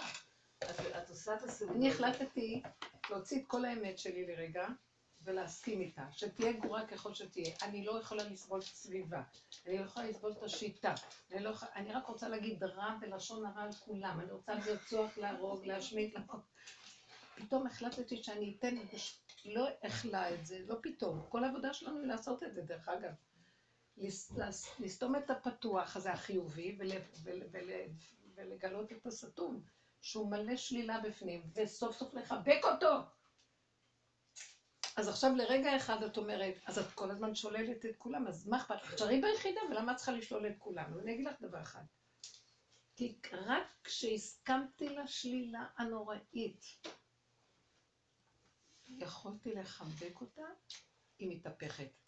אם אני עוד אתן הנחות לשם ונגיד זה הכל טוב, הכל נהדר, לא, אני רציתי להוציא כמה שיותר מסריח, כמה שיותר רע, כמה שיותר להגדיל עד שיהיה פיצוץ. זהו, הקליפה מתפוצצת, כי השמנת אותה עד שהיא מתה. ככה הרגשתי, והיסוד של העבודה שלנו ללכת על השלילה, לא על החיובי. החיובי מכסה, מסתיר, מדחיק, והוא לא נראה מתעפייף, הוא לא נראה מספיק נאור. אני החלטתי, נמאס לי. הדרך הזאת כולה לחפש נקודת השלילה. כמובן, אני לא מוציאה את זה על השני. אבל ביני לביני אנחנו גם לא מוציאים את זה. אני רוצה ביני לביני סוף סוף. בפורים, הכל מתגלה, ונהפוך הוא. הכל, תוציאו. כל המסכות מורדות, בעצם אני אומרת, פורים, שאלו אותי איך את מגדירה את פורים? פורים מתחפשים, אני אומרת, בפורים מורידים את המסכות. כל השנה מתחפשים ופורים מורידים את המסכות. זה ההגדרה הנכונה של פורים. נכון. כי הכל את מוציאה. למה שותים יין? כדי שיצא הכל ולא יישאר כלום שם. יש סוד גדול בדבר הזה, רק ככה מוחים. אבל אנחנו לא יכולים, וזה מפחיד אותנו, ואנחנו לא נראים נאורים, וזה נכון, את צודקת, כאילו, ואת צודקת כל כך, כי לרגע, מה עשיתי פה? כשנכנסתי ליחידה, ושם החל המהפך, לא היה אף אחד בעולם שכדאי לריב עליו, או לראות אותו, להגיד עליו לשון הרע, או לשלול אותו, כלום, לא היה אף אחד. נעלמו כל הדמויות, נעלמו כל המככבים בסרט, כלום לא היה. כי היה רק אני ואין עוד מלבדי, והשם איתי. אז אני לא הייתי צריכה לשחק אותה צדיקה שלא מדברת לשון הרע, שמזכה את הבריות, שאנחנו מלמדים זכות על כולם. לא, בכלל לא, עשיתי הפוך על הפוך, ונעלמו הדמויות, ופתאום נהייתה לי אהבה שאינה תלויה בדבר, כי לא היו דמויות. אני לא יכולה לאהוב. אם אני אראה אותך, אני לא אוהב. אם את תעלמי לי מהשטח, אני אוהב אותך. הבנת מה קרה פה? זה שקר מה שאנחנו אומרים לעצמנו. תקשיבו, אני אומרת דבר הכי עמוק בעולם. אני אעשה ללמד זכות, לאהוב את הבריות, כל השיטה כאן היא כזאת. לקבור את השלילה, וכל הזמן לעבוד על החיובי. עכשיו, באמת זה נכון, אני לא יכולה להוציא את השלילה הזאת בחוץ. צודקת. אבל היא קיימת והיא רותחת בפנים, ובפורים היא רצתה להתפרץ כהרגש, ואני החלטתי לא לחנוק, לא הוציא. ואז היא אמרה, אז אבל את צודקת? אני גם לא רוצה להצדיק אותה, אני רוצה רק להראות אותה. להצדיק אותה כאילו ביני לביני. אבל לא מול השני, אתה יודע שאני צודקת? תעזרו לי. לא, אני רוצה לגלות את האלוקות. אני לא רוצה עזרה של בשר ודם חסר, שייתן לי ככה ומחר יעשה לי ככה. כלום, אני רוצה, פחות מהגילוי שלך אני לא מוכנה. תתגלה. ואז אני מחבקת השלילה, מחבקת, מחבקת, מחבקת, מחבקת, עד שהתפוצץ. ופתאום ראיתי, אין אף אחד פה, רק ביחידה, אין דמויות, אין עולם, אין בעל, אין ילדים, אין קלות, יפות, מתוקות, ואין אף אחד. ואין ריבוי, יש יחידה, וגם אין עמל. זה הכל פרשנות. אתם יודעים מה? עבדתי. הפרשנות שהתלבטה עם המוח הגדול, חשבתי שאני נוסעת על העיתון של כמה טונות, כאשר עשיתי פעולות שאני רגילה לעשות, הפרשנות גמרה עליי. השלילה והביקורת גמרו עליי. ולא יכולתי אחרת. הדרך היחידה לפרק את הכל, זה להיכנס ליחידה, לחבק את הכל, ופתאום יצאה אהבה שאינה תלויה בדבר, וראיתי, למה היא לא תלויה בדבר? האלוקות יצאה. האלוקות יכולה לתת לי דבר שאני כבן אדם לא יכולה. תפסיקו לסדר את העולם עם השקרים שלכם. אף אחד לא יכול לתת אהבה כשאין לו מזה משהו. אז מה זאת אומרת אהבה שאינה תלויה בדבר? תספר סיפור עם עד מחר. רק אתה יכול לתת לי. מתי תיתן לי שאני אגיד שאני הכי דפוקה שיש בעולם? כשהבן אדם מודה, זאת אומרת, זה עבודת יום הכיפורים, הוא מודה כמה הוא פגום, על חטא ועל חטא ועל חטא ועל חטא, בעבודת הפורים. כי כיפורים ופורים, יש להם סמיכות. עבודת הפורים זה פתאום אתה צוחק, אין כלום, נעלם הכל, נשארת היחידה. מהי היחידה? הכל שלמות באור. עד דלו ידע בן ארור המלך ואורך מרדכי, יש להם זרק תחפושות ואין כלום כאן בעולם, יש עד מלבדו, וזה חצר המלך והכל צחוקים. ואין שלילה. אבל הגילוי שלה רק על ידי השלמה עם השלילה, ולא יכולתי להשלים עם השלילה, כי אם אני אראה אותם, אני אוציא את זה עליהם. אז הייתי חייבת להתכנס פנימה, וביני לביני להשלים. כי אם אני לא אשלים, אני אוציא עליהם, ואני גם ארוג את עצמי. אז לא נשארה לי שום ברירה. הבנתם איך הדרך הזאת עובדת? האמת עובדת שאין לה, את לא עשית אפילו עבודה, כי אין לך ברירה. אין שום תהילה. עכשיו, אל תיתנו לי שום כבוד, כי עשיתי את זה בעל כורחי. אתם מבינים מה אני אומרת? זה לא כמו העולם החיובי. אני עשיתי עבודות, עשיתי על עצמי, ופתאום נהייתי באהבה שנתלויה בדבר. מה פתאום? לא מוכנה לסבול כלום.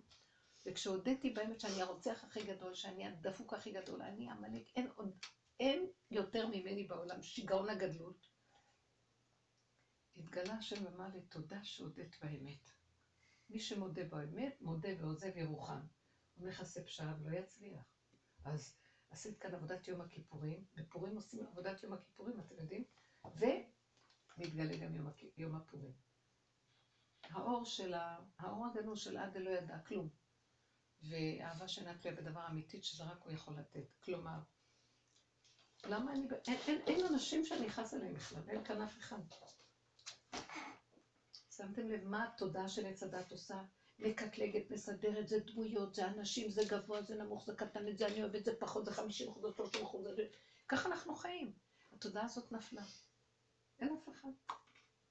יש בני אדם, אבל מה זה קשור אליי? מה נפל פה? הרגשיות, השייכות שהפרשנות המוחית נותנת לי, אני, וזה ביחס אליי, והוא ביחס אליי, והוא... אין אני ואין ביחס לכלום, כלום לא שלי פה, ואין לי בעלות על שום דבר, הכל לא שלי בכלל. מה זה קשור? יש אנשים, אבל מה זה קשור אליי? הוא בעלי, איך המוח זה, וזה הילד, וזאת כלה, וזה החבר. מה זה קשור פה כלום לכלום? אתם יודעים שזאת האמת? זה החיים הכי טובים, רק שם אפשר לחיות. וזה משיח, זה תודעת משיח. אחרת אנחנו לא נשרוד פה, נכחד. אז אנחנו עושים עבודה של הלוך וחזור וחזור וחזור, זו העבודה שלנו.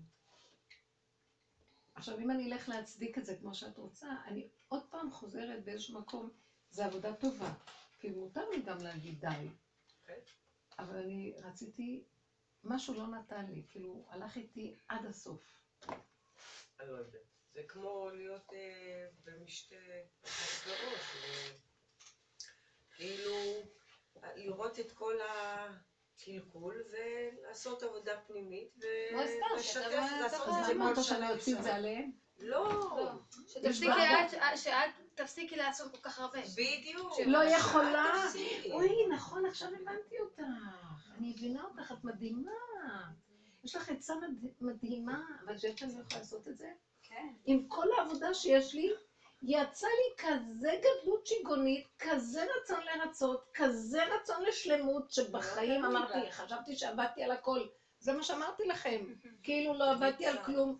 המוח הגדול הזה יצא, והכוחות לא יכולתי, לא יכולתי. את לא מבינה שזה הגיע למקום שלא יכולתי אחרת, הוא הכריח אותי, הוא העלה את הכל, הוא הציף את הכל, נגמרה לי העבודה, נגמר לי הכל. אני אומרת לכם על התקיעות הכי גדולה שראיתי. וזה המלך וזה אני, זה לא בחוץ. להסתכל על זה בעיניים ולהגיד תודי באמת. תודי באמת! את לא נמלטת לאף מקום. כי הרגע שאת רוצה להרוג את כולם, את לא מוכנה לראות מה שמראים לך. אז את זורקת על השני, דבר ראשון. לא, לזרוק על השני לא, את זה אנחנו יודעות שלא. זה לעמוד בתוקף ולעשות שינוי. אני אגיד לך מה אני רוצה פה, אני אגיד לך, זה דבר שקורה, פורים, זה המהלך הזה, אתה חייב להתגלות ותראי לי שזה אתה עושה וזה לא אני, אני מבקש ממך. אבל מה זה, אני רוצה להגיד לך, זאת אומרת, הצטמצמתי ונכנסתי לריבוע ולא ראיתי אף אחד ואין אנשים, איך את יכולה להגיד את זה במשפט, את התהליך הזה, תגדרי אותו? זה עבודה של הרבה שנים, צריכה לבוא לשינוי, כולם מבינים מה אני אומרת. כן, זו עבודה של התבוננות, אני אחזור על זה עוד פעם. בתודעה של עץ הדעת, אנחנו מחפשים את הערך הנכון מפני הלא נכון. ואם אני צודק, אני באה להגיד לשני, סליחה, אתה לא צודק, אני מצטדק ומאשים את השני. מה שעשה האדם הראשון כשהוא אכל מעץ הדת. מיד הוא מאוים שמאשימים אותו, שמאשים אותו, איפה אתה, מה אתה עשית? ואז הוא מאשים את אשתו ומצדיק את עצמו. וזו הפסיכולוגיה של הכדור. בעבודה שאנחנו עושים, אנחנו לא רוצים להצטדק, אנחנו מחפשים את האמת. יש הבדל בין צדק לאמת. האמת כתוב, צדק משמיים, נשכח שזה הרעיונות, זה השכל של הדבר, אבל האמת היא מארץ תצמח, באמת הפשוטה. הארציות היא הכי אמיתית, זאת אומרת, המידות, הבשר ודם, הפשטות. את יכולה לדבר גבוהה. בניסיון את לא עומדת בכלום. זאת האמת. אז עכשיו באמת, אני מסתכלת ואומרת, אם אני אלך להצטדק, שהוא מרגיז אותי ואני צודקת, אז אני מחטיאה את האמת. מה אני צריכה לעשות? נכון שאני צודקת, לא מחפש את הצדק. אם אני צודקת, אז למה הוא מרגיז אותי? למה השם שולח אותו להרגיז אותי? כנראה שהוא רוצה ממני משהו אחר. הוא רוצה להגיד לי, אל תחפשי להיות צודקת, תחפשי את האמת. אם הוא ירגיז אותך, יש לך נקודה בפנים שמתרגזת. מה היא אותה נקודה? אל תנסי לחסות ולהצטדק, וקברת עוד פעם את הנקודה. כי הנקודה הזאת שנמצאת בפנים, אם תודי בה ואם תחפרי שם ותסתכלי שם, ואת לא כל כך מעוניינת, כי זה מפחיד אותך, שם אני מתגלה. כתוב, אני שוכן בקרבכם, בקרביים שלכם, תסתכלו במעיים המלוכלכות, שם אני נמצא. זה מאוד קשה לבני אדם, בתודעה של עץ הדת לא מוכנים לדבר על זה. משיח יבוא רק מי שעשה עבודה כזאת יביא משיח, כי משיח, הכל עבודות נעשו, כי הייתה עבודה שהיינו צריכים, באמת, לא סור מרע ועשה טוב ומוסר והחיובי והכל. אבל לקראת הסוף חייבים להודות באמת. שעם כל המוסר ועם הכל, בניסיון הכי קטן, אף אחד לא עומד בכלום. תראו מה קורה במדינה היום, חגיגה אחת שלמה. ההוא מגלה על זה והוא תופר תיק לזה וזה תופר להוא וזה הוא להוא והכל נהיה צרתוחה לא נורמלית. השם מראה לנו איפה כל היפים והיפות, מה קרה להם? הכל מתערער, לא ברור. איבדנו את האמון במערכות, אתם מבינים מה קורה פה? כי זה הכל חיצוני ולא אמיתי, והוא רוצה שנגלה את הסירחון הפנימי. בסדר, אני אגיד לכם את האמת, אם היינו עומדים ומודים בזה בשקט, כל אחד השופטת עם עצמה, והביבי עם זה, והוא עם זה, ולא מוצאים את זה החוצה, רק צועקים לשם, בבקשה, רק שלא להתפתח אותה, אני אומר לך, כל מה שאתה אומרים לי זה נכון. אני לא רוצה לענות להם ואני לא רוצה להצטדק. ביבי קצת עוצה את זה, הוא לא הולך בהתלעמויות. המהלך היה נראה אחרת, היה רחמים פה. אני רוצה לרבנית עוד פעם לחזור לנקודה. את קולטת את הנקודה שאני מדברת? כן. אז צריך ללכת על הפגם ולהודות, זו עבודה פנימית ביני לביני, זה לא לפרסם את זה בחוץ. תשמעו, אני כאן השיעורים, אני מפרסמת לכם, כי אנחנו מדברים על העבודה בדיוק. אבל בחוץ אין לי נלך לדבר לכל אחד ככה. זה רק מהחברותה שלנו שרוצה להכיר ולעבוד, אז אני מדברת איתך פותחת את הכל.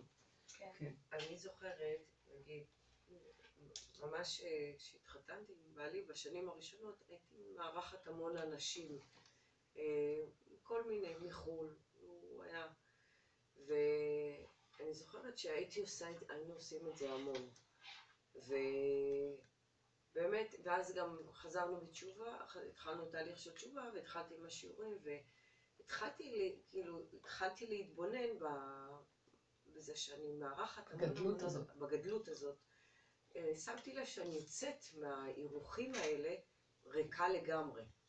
אנשים הולכים, ובמקום שתהיה לי שמחה, הייתי ריקה לגמרי. לא היה לי כוח לאף אחד. היו אנשים הולכים, הייתי פשוט... ואז במשך היה איזה אירוע שממש כולם אכלו, שתו וזה, ולכולם היה טוב. את אומרת שכינה? הייתה שכינה. היה טוב לכולם, אני לא יוצאת אף פעם על אף אחד, בטח.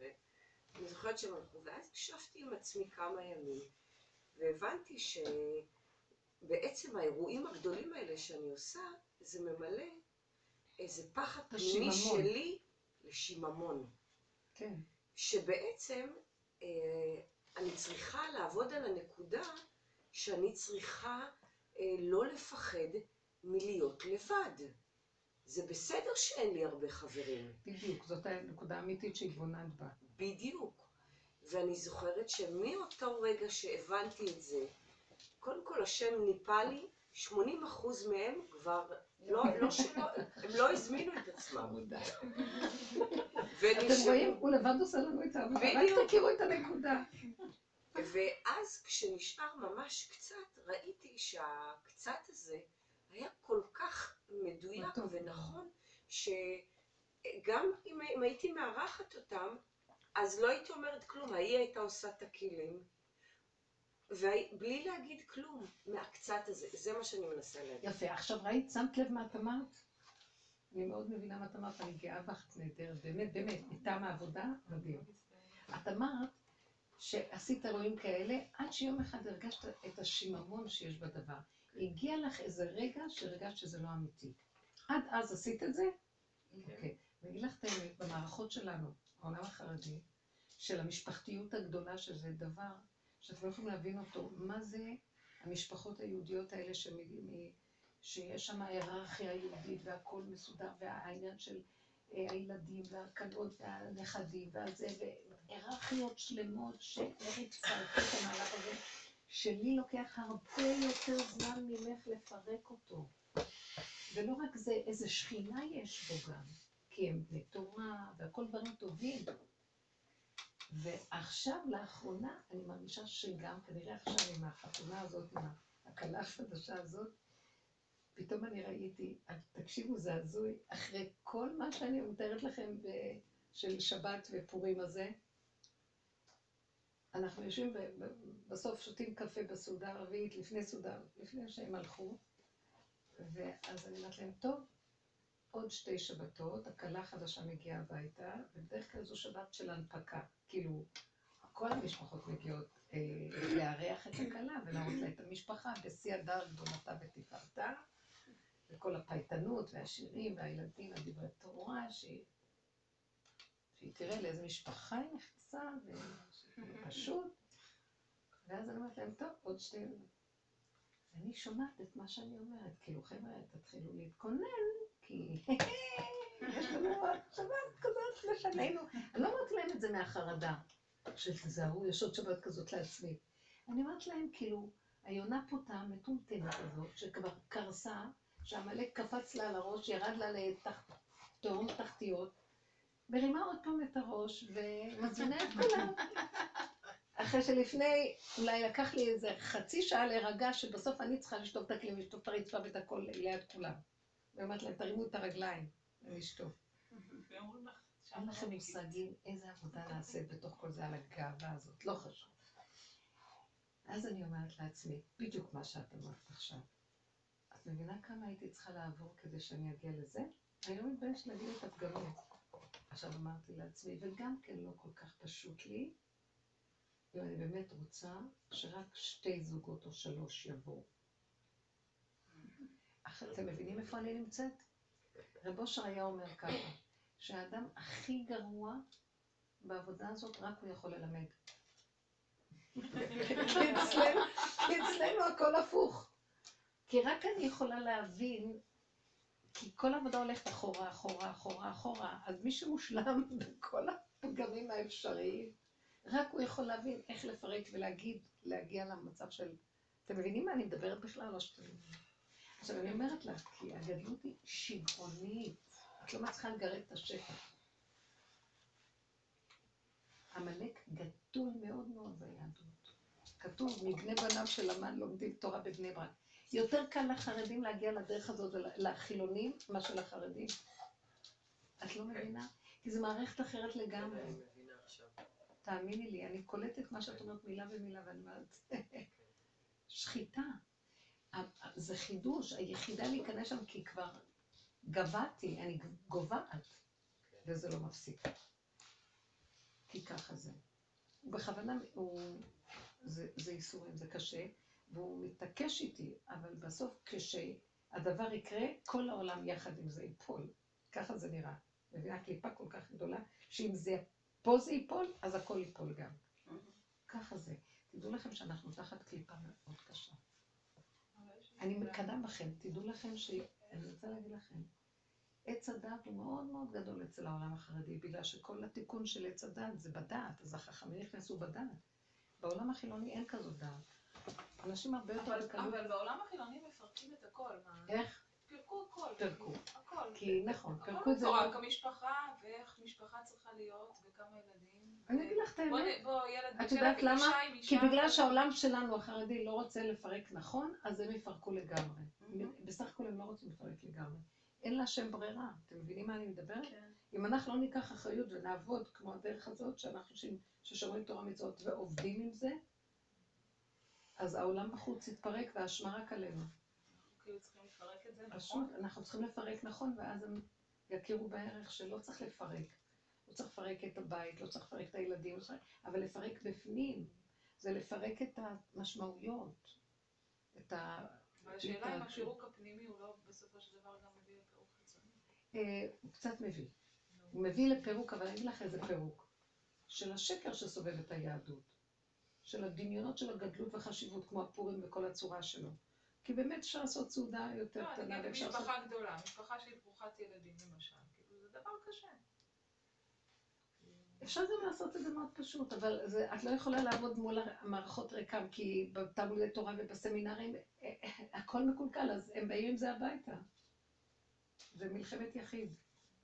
זה מאוד קשה. אבל בסוף, כמו שהיא אמרה, היא אמרה דבר נכון. בסוף תכנסי ליחידה ותצחקי ואין אף אחד, ולא לראות אותם בשלילה. הייתי צריכה לראות את השלילה כדי להגדיל את הנקודה, אבל באמת באמת התכלית היא ביחידה לא לראות שום... לא לבקר, לא לראות, אין ביקורת ואין שני. כי ביקורת צריכה את השני. אין ביקורת, אין שני, אין כלום, וככה זה הכי טוב פורים וצוחקים. אבל את נכנסת ליחידה רק כשאת רואה שיש שלילה בעצם.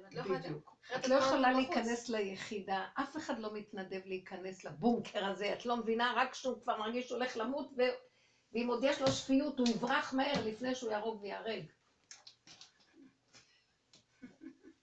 רבותיי, תצחקו, זה מאוד עני. זה משעשע אותי, הדרך הזאת היא הכי מדהימה, היא הכי אמיתית, היא הכי אינטליגנטית בעולם. האינטליגנציה הכי גבוהה נמצאת בשלילת הדבר, ולא בחיוב הדבר.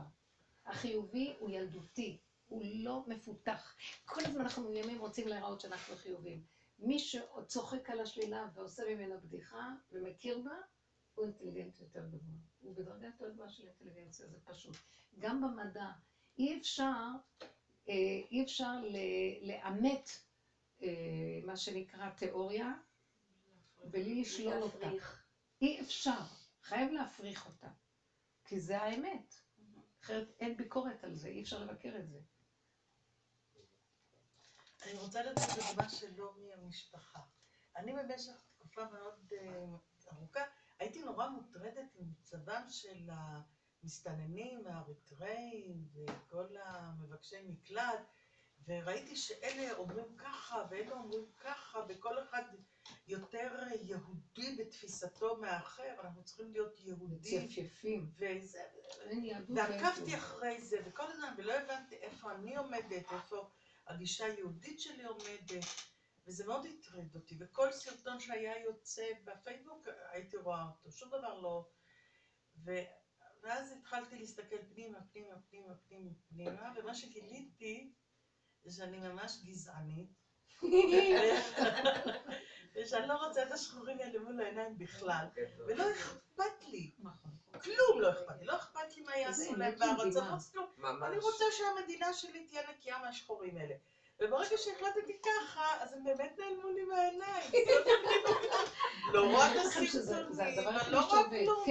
אני יודעת שאני גזענית, שאני לא רוצה אותה, וזהו. כאילו, העמדה שלי זה מין פס דק כזה, וזהו. מאוד יפה. הנה דוגמה. כל השמאל הזה המתייפף, אין לי כעס עליהם. זה אני שמסרבת להודות באמת, הנה השם מעמיד לי את זה מול העיניים, ותראה, הם אוכלים את המדינה, הם הורסים את המדינה הזאת. כסילות שאי אפשר לתאר, כאשר התורה בעצמה מכירה את כל הסיפור הזה. דרך אגב, על פי דין תורה, אי אפשר להשוות יהודי שהיה בגלות למסתנן.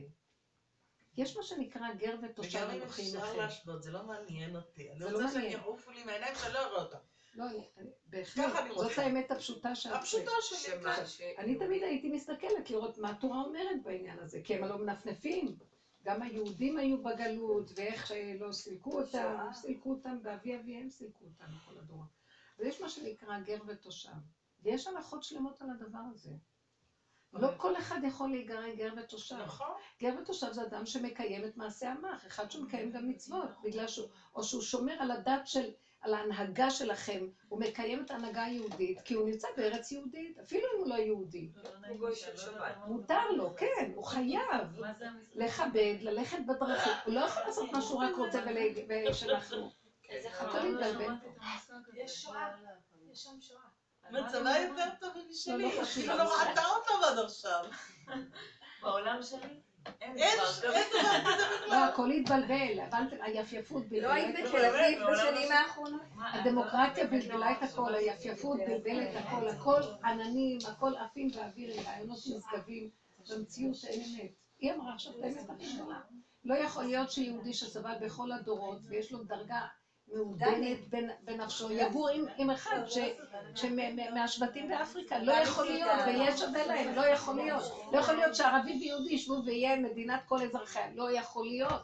לא יכול להיות, אין כזה דבר, זהו. יש התפתחות, מה שנקרא, יש ערכיות שונה בין אחד לאחד. אפשר להשוות דברים חיצוניים, אבל אי אפשר להשוות ערך פנימי. שקר וכזה.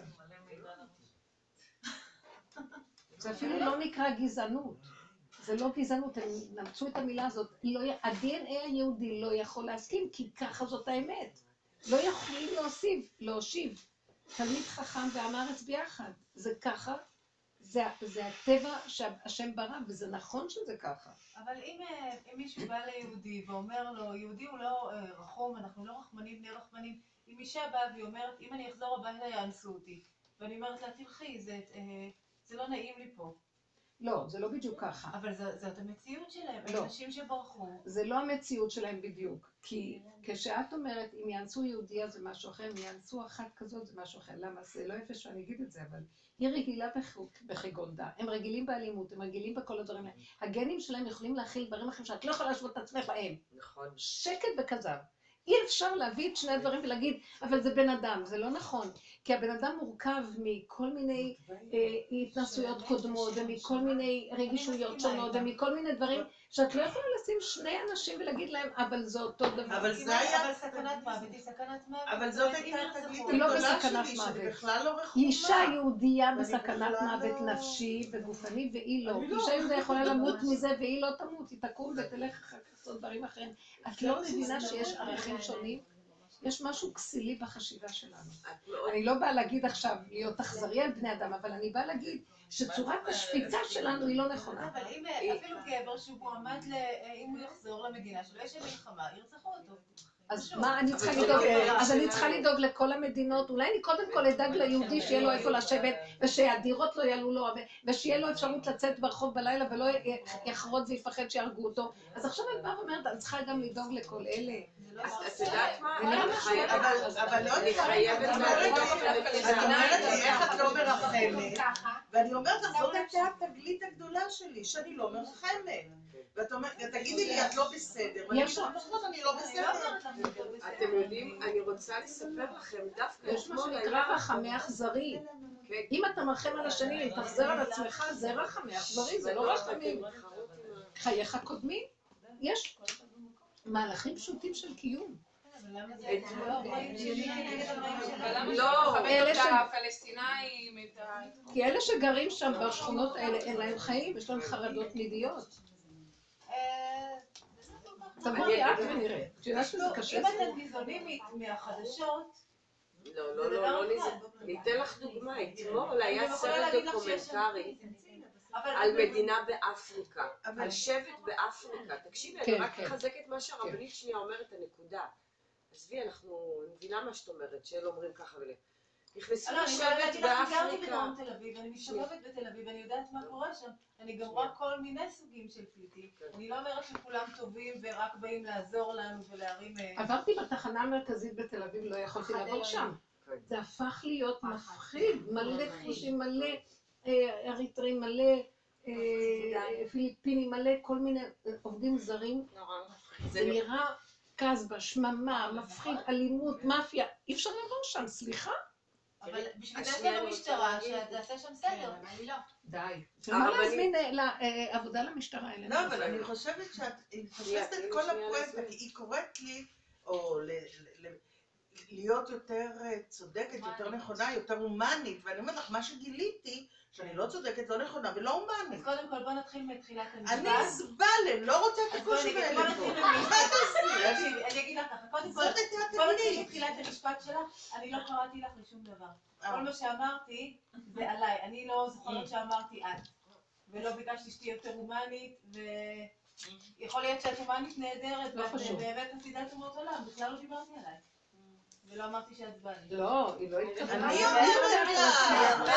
אומרת לה. אני רוצה להגיד לו. היה שם תוכנית על שבט באפריקה. זו הנקודה שאמרת. שיש להם טקס. ילדה שמגיעה לגיל 14-15, נשות השבט מכינות אותה. אני לא יכולה לדבר ליד הצעירות. זה מהלך שמקובל שם, the woman is, they rapping the woman. אז זאת שהצעירות לא יודעות אנגלית? רק רגע, לא יודעת, לא משנה. אז כאילו, הזקנות של השבט, הן מגייסות את הגברים האלה. זה טקס עתיק לטיהור הכפר. תקשיבי, זה שבטים פרימיטיביים. הם חיים על זה, הם חיים על זה, זה בגן. זה שבט עתיק. זה לא... אני הייתי באפריקה. אפריקה זה חתיכת מקום, זה שראית... הייתי גם באפריקה. הייתי באפריקה. 30 מיליון. זה בני הבנות בגיל 14, בניגריה. וחגב, איזשהו מרטיר כזאת של חטפו אותם, שברור לכולם מה עושים איתם. וכולם בהיסטריה מזה, אף אחד לא, כאילו, זה לא מובן מאליו לאף אחד. כולם לא? כי זה מזעזע, זה מזעזע אפילו שם, שחטפו 100 בנות, נכנסו לבית ספר, לקחו את 100 הבנות האלה, ולקחו איתם, אף אחד לא יודע איפה הם. אני אגיד לכם את האמת, אסור לנו לדעת יותר מדי, תמר. זה לא יודעת מה. אני יודעת דבר אחד, כאן, אני שומעת על איזה שאלה, אני צריכה לעבוד על זה כאן. רצי דרך מה שאמרה זה להכיר את האמת. שזה לא קורה שם, זה קורה פה הרגע, וכשאני מודה באמת ומשלימה איתה, ומקבלת שזה מה שאנחנו, כי זה טבע הנחש האנושי, ואחרי חטא עץ הדת, ואסור להזדעזע ולהתייפייף, כי זאת האמת. והיא אומרת, האמת, אבל זה לא מספיק להגיד את האמת, וגם להרים דגל כזה, ולהביא אותה למקום שרק אתה יכול להיכנס בה ולהפוך אותה למשהו אחר, ולא אני אהיה הרחמנית, כי הרחמנות של האדם, של עץ הדת, היא לוקה בחסר, היא לא שופטת נכון. כל המשפט היום של בני אדם בעולם, חוץ מדרכי התורה הקדושה, שזה משפט אלוקי, ששם יש מדרגה יותר גבוהה של שפיטה, של אמת יותר מוחלטת. ובדרגה שבני אדם עושים כאן בתי משפט וכל זה, וזה בני אדם אנושיים עם שכל, הם לעולם לא יכולים להביא לדיוק של הכרת אמת, לכן המשפט פה תמיד לוקה. עכשיו, ברמה הזאת של בני אדם ורגשות והבנות והשגות וכל מיני, שאני מיישמת את זה דרך הראייה של העיניים שלי, בתרבות שלי, על מישהו אחר שהוא בכלל לא... את לא משקללת נכון את הנקודה הזאת, אין לך כושר שפיטה נכון.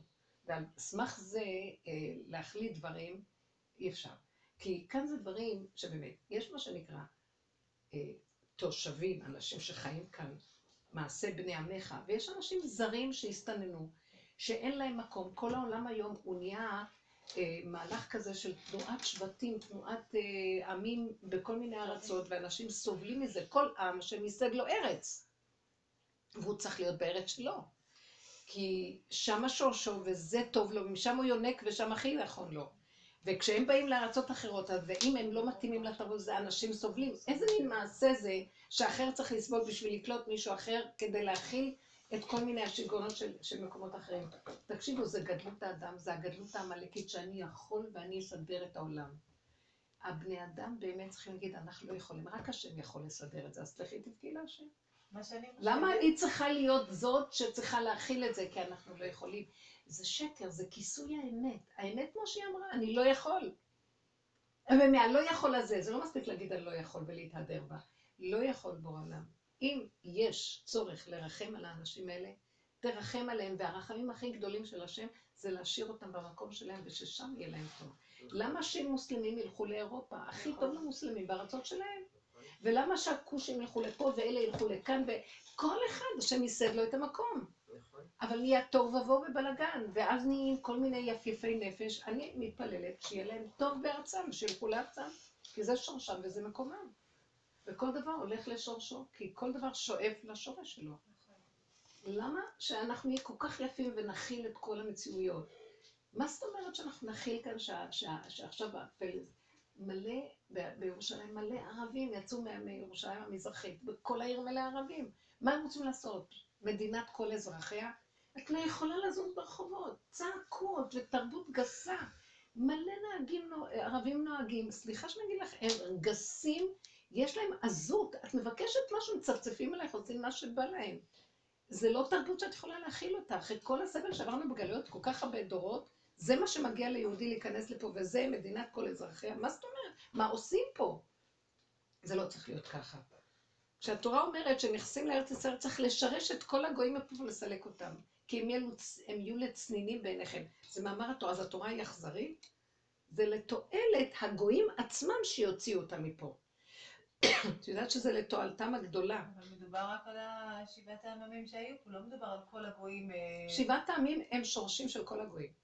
ארץ ישראל היא השורש של כל הארצות, ושבעת העמים סמלים את כל הגויים שקיימים. עכשיו, אני לא באה לחזק את מה שהיה קודם, אני באה לומר שכרגע במוחש אי אפשר לשים תרבות כמו הערבים שגרו פה, שהם לא בני, יש להם עזות מאוד גדולה, שקרנים ועזים מאוד. זה מזעזע, אני רואה את זה. הקולות והצעקות והעזות לא מתייחסים, כאילו מה, מי את בכלל? והמהלך הזה, את לא יכולה להתקלל בתרבות כזאת, סליחה. אין ספק, לא, אין, זה דברים נפרדים, אין ספק שאי אפשר להחדים. הנכדים שלי שיחקו בגינה. לצאת מכל הערבי ולתת להם, לא צריך לחיות איתם, זה דבר אחד. אבל זה ש... טוב, לא ניכנס בזה עכשיו. לא, התכלית היא לא דווקא הוויכוח, זה אידיאולוגיה מסוימת. העניין הוא להכיר שאנחנו מכסים על האמת. מה האמת? שנכון שאנחנו אכזריים, אבל האכזריות שלנו יש לכל מידה שהשם חקק בטבע, יש לה מקום. רק תלוי איך משתמשים בה. כתוב, כל המרחם על האכזרי, סופו להתאכזר על הרחמן. זאת אומרת שיש מקום לרחם ויש מקום גם לא לרחם. אז תלוי איך משתמשים ברחמים, אבל זה לא תמיד צריך לרחם. וכן, כל מידה הוא מידה שהשם עשה. לפעמים אכזריות היא מהלך מאוד חשוב. אם אני לא אתאכזר לאותה נפש שלי שהיא כעסנית ורשעית, אז אני לא אוכל, אני אוציא את הכל החוצה. זה כל הזמן המשחק הדק לבחון איפה הערך הנכון ואיפה המקום ליישם. ואנחנו מאוד לוקים באבחון הזה, ולכן צריכים את העזרה האלוקית. מתי העזרה מתגלה? שהאדם אומר, אני לא יכול להבחין, אני לא יודע, אני תקוע, אני נגוע, אני משוחד, אני לא יכול לראות נכון. וכשהוא אומר, אני נגוע, אני אכזרי, אני גזען, אז השם מתגלה, כי הוא רוצה את האמת. שתהיה גרועה ככל שתהיה, הוא רוצה את הכרזת האמת. וזה המהלך היותר חשוב מכל החמנות והיפפות שאנחנו מתכסים בה, של כל הצורה הזאת של התרבות היום. תרבות משוגעת, תרבות לא נכונה, היא מובילה את האנושות לאבדון. אמת פשוטה, כן. אדם לא יכול להכיל, מה מעמיסים עליו? תדעו לכם, כל הגדלות הזאת שיכולת ההאכלה זה הנחש בכבודו ועצמו, שאכל מעץ הדעת, והוא כל הזמן חושב שהוא כל יכול, עוד מעט הוא יהיה אלוקים, וייתן כאלוקים, אז הוא יכול ויכול ויכול ויכול ויכול ויכול. זה האופיין מאפיין את הנחש. וכשאת רואה אדם קטן שמה, אני לא יכול, לא יכול, זה מאפיין את הקדושה. מודד באמת, לא יכול. כי ככל, כי השם יצר את האדם לא יכול, כשהשם יהיה יכול בתוכו. וייצר השם אלוקים את האדם עפר מן האדמה, ויפח באפיו נשמת חיים, זה נשמת הקדוש ברוך הוא בתוך האדם. אז האדם הוא עפר מן האדמה, והוא לא יכול, אם לא יהיה נשמה שמחיה אותו, שזה חלק אלוקה ממעל, הוא חושב שהוא יכול הכל. מאיפה זה בא לו? זה מהדמיון של עץ הדת. וכל העבודה הזאת מביא אותי ללא יכול. אתם זוכרים כמה דיברנו? לא יכולה, אני לא יכולה להיות יכולה מה שאת יכולה. אין גרעיות יותר גדול ממני, ואני מתוודה ומודה. שיגעון הגדלות קפץ לי, משוגעת, אני קורסת גובעת, ואני אמשיך להגיד להם, מה עם שבת? בעוד שתי שבתות, את לא מבינה. ואז את זה אני לוקחת ואומרת להשם, אין לי תקנה, אז תהרוג אותי. מה יצא לך לזה אם אני אמות? אתה מפסיד אותי. אני מתוודק ערום ועריה, אין חוט מבדיל ביני לבינך, תציל אותי! זאת העבודה. אז הוא מתגלה. כי אמרת לו את כל האמת, אין לך משהו אחר. מה זה כל היפהפות של התרבות הזו? דמיוני ביותר. אלה משרד החינוך ואלה ילד, גמרו על האזרחים פה. הם כל יכול והם מושלמים והם והם והם, וכל היום רודים בכך ורח ורח, ואיך את לא ככה ואת לא ככה וזה לא וזה כן. הסמינרים עלו על כולנה, אי אפשר לסבול את החיים כבר. אני חייבת לדבר, כואב לי. כי זה תרבות אנשים חטאים, וזה המלאק בכבודו ועצמו שנותנים לו מקום, איך אמרו, מבני בניו של אמן יושבים ולומדים תורה בבני ברק. וכל העבודה, רב אושר היה אומר, שכל הפסק הגלות הנוראה הזו, שזה הגדלות, הגלות היא הגדלות, זה ללכת בלא יכול, בקטנות, בהתמעטות, בהכנעה, בהרכנת ראש, בעניבות ולדעת, אני לא יכולה, אני תקוע, בורא עולם. כדי שאדם יודע בזה באמת, הוא צריך רק להכיר את עצמו ולא את השעה. השני הוא רק המראה שלו. זה כל התהליך של כל העבודה הזאת. ועוד פעם ועוד פעם ועוד פעם ועוד פעם ועוד פעם. וכל העבודה הזאת היא פנימית, היא לא צריכה לצאת החוצה. מדי פעם יוצא משהו, אבל עוד פעם תחזרי. זה כל המהלך. זו עבודה מדהימה, והיא מביאה איתה, מתגלה האור של משיח. אמת. כן? אמת. השם אומר למשה, לך תגאל את העם. בסנה, כשהוא היה כל הניסיון הזה, פרשת שמות בסנה. אז משה רבנו מתווכח עם השם, כי הוא יודע שהוא מסוכן אם הוא ילך. אם הוא ילך, הוא ביחידה שלו במדבר, מסתובב במדבריות, מתבודד עם השם, כל כולו קודש בכלל, מלאך. עכשיו הוא שולח אותו לתוך העם בחזרה, עם שרידי חרב, יושבים תחת העול של פרעה, עבדים. עבדים זה לא אנשים, אפילו הם רוצים לגאול אותם, הם עדיין יש להם איזה רקורד של אנשים מראי נפש. לך תגאל אותם. אז הוא אומר, הוא היה כעסן, הוא היה בטבע שלו, יש לו יסוד של כעס. אני בשנייה אחת אני ארוג את כולם, אני לא אוכל, הוא מתנגד. השם הוא לא תלך, והוא אומר, אבל כבד פה וכבד לשון, מביא כל מיני צידוקים, למה הוא לא צריך ללכת, הוא גמגם. מה, הוא הולך לפרעה, הוא יגמגם, צריך לשון לימודים ללכת לפרעה. וכן הוא אומר, אשלח נא ביד אהרון אחי, וכן הלאה. ואז הוא אומר לו, אתה יודע מה? אני אלך, אבל הם לא יאמינו לי. אין להם, פעם ראשונה שאומר דלטוריה, כאילו, הם לא יאמינו לי, אין להם אמונה להכיר שאתה שלחת אותי, ואין לי כוח לעמוד מולם, להוכיח להם שאתה שלחת אותי. מה זה דלטוריה? אז הוא אומר לו השם, מה זה בידך? מטה. זרוק את המטה, והמטה נהיה נחש. ואז משה נבהל וברח, וינס מפניו. השם אומר לו, הם לא יאמינו לך? ואתה מאמין לי שאני, תראה רגע אחד, אני מדבר איתך, ורגע אחד הנחש הפחיד אותך וברחת. אתה אומר עליהם שהם לא יאמינו, תסתכל לך, אתה נראה. לך אין אמונה. שמתם לב? השם אומר למשה רבנו, תסתכל לך, אתה נראה. אז משה אומר, נכון, אין לי אמונה. הוא היה שליח כי הוא כל הזמן מודע בנקודה. לא רוצה ללכת, אני אכעס. אם אני אלך זה, אני אקלח בגדלות. שלח את הארון אחי, הוא יותר גדול ממני. אם אני, אין להם, הוא אמר, אין להם אמונה, אז הוא אמר, זה לך אין אמונה. אז הוא גם מודע בזה. אז הוא אמר לו, אם אין פניך עולות עמנו, אל תעלני מזה, בבקשה, אז רק אתה תלך איתי, ואתה תהיה איתי, כי אני לא יכול. זה נקרא אחד שאיש אמת, שהשם אמר לו, אז אתה תהיה שליח, כי אתה מודה בכל האמת. וזהו, ולא לפחד. עכשיו, אנחנו צריכים לעמוד מול הבני אדם, זה מול השם הוא מדבר, זה בינך לבין עצמך, ועבודת השם הפנימית. אני ראיתי שמי שנכנס לעמקות בעבודה הזאת, הוא לא יכול לעמוד מול העולם כרגיל. ירגו אותו. הוא לא יכול, גם אין לו כוח מול העולם. העולם מלא שקר. זה רק שלום, אני שואל, די.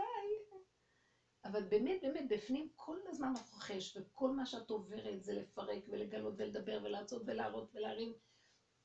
וכל רגע בניסיון אחר, לא חסר עבודות. ולא צריך בכלל להתערבב יותר מדי בחברה, כי היא לא תיתן לך לעשות עבודה כזו. זו עבודה עם מעלה.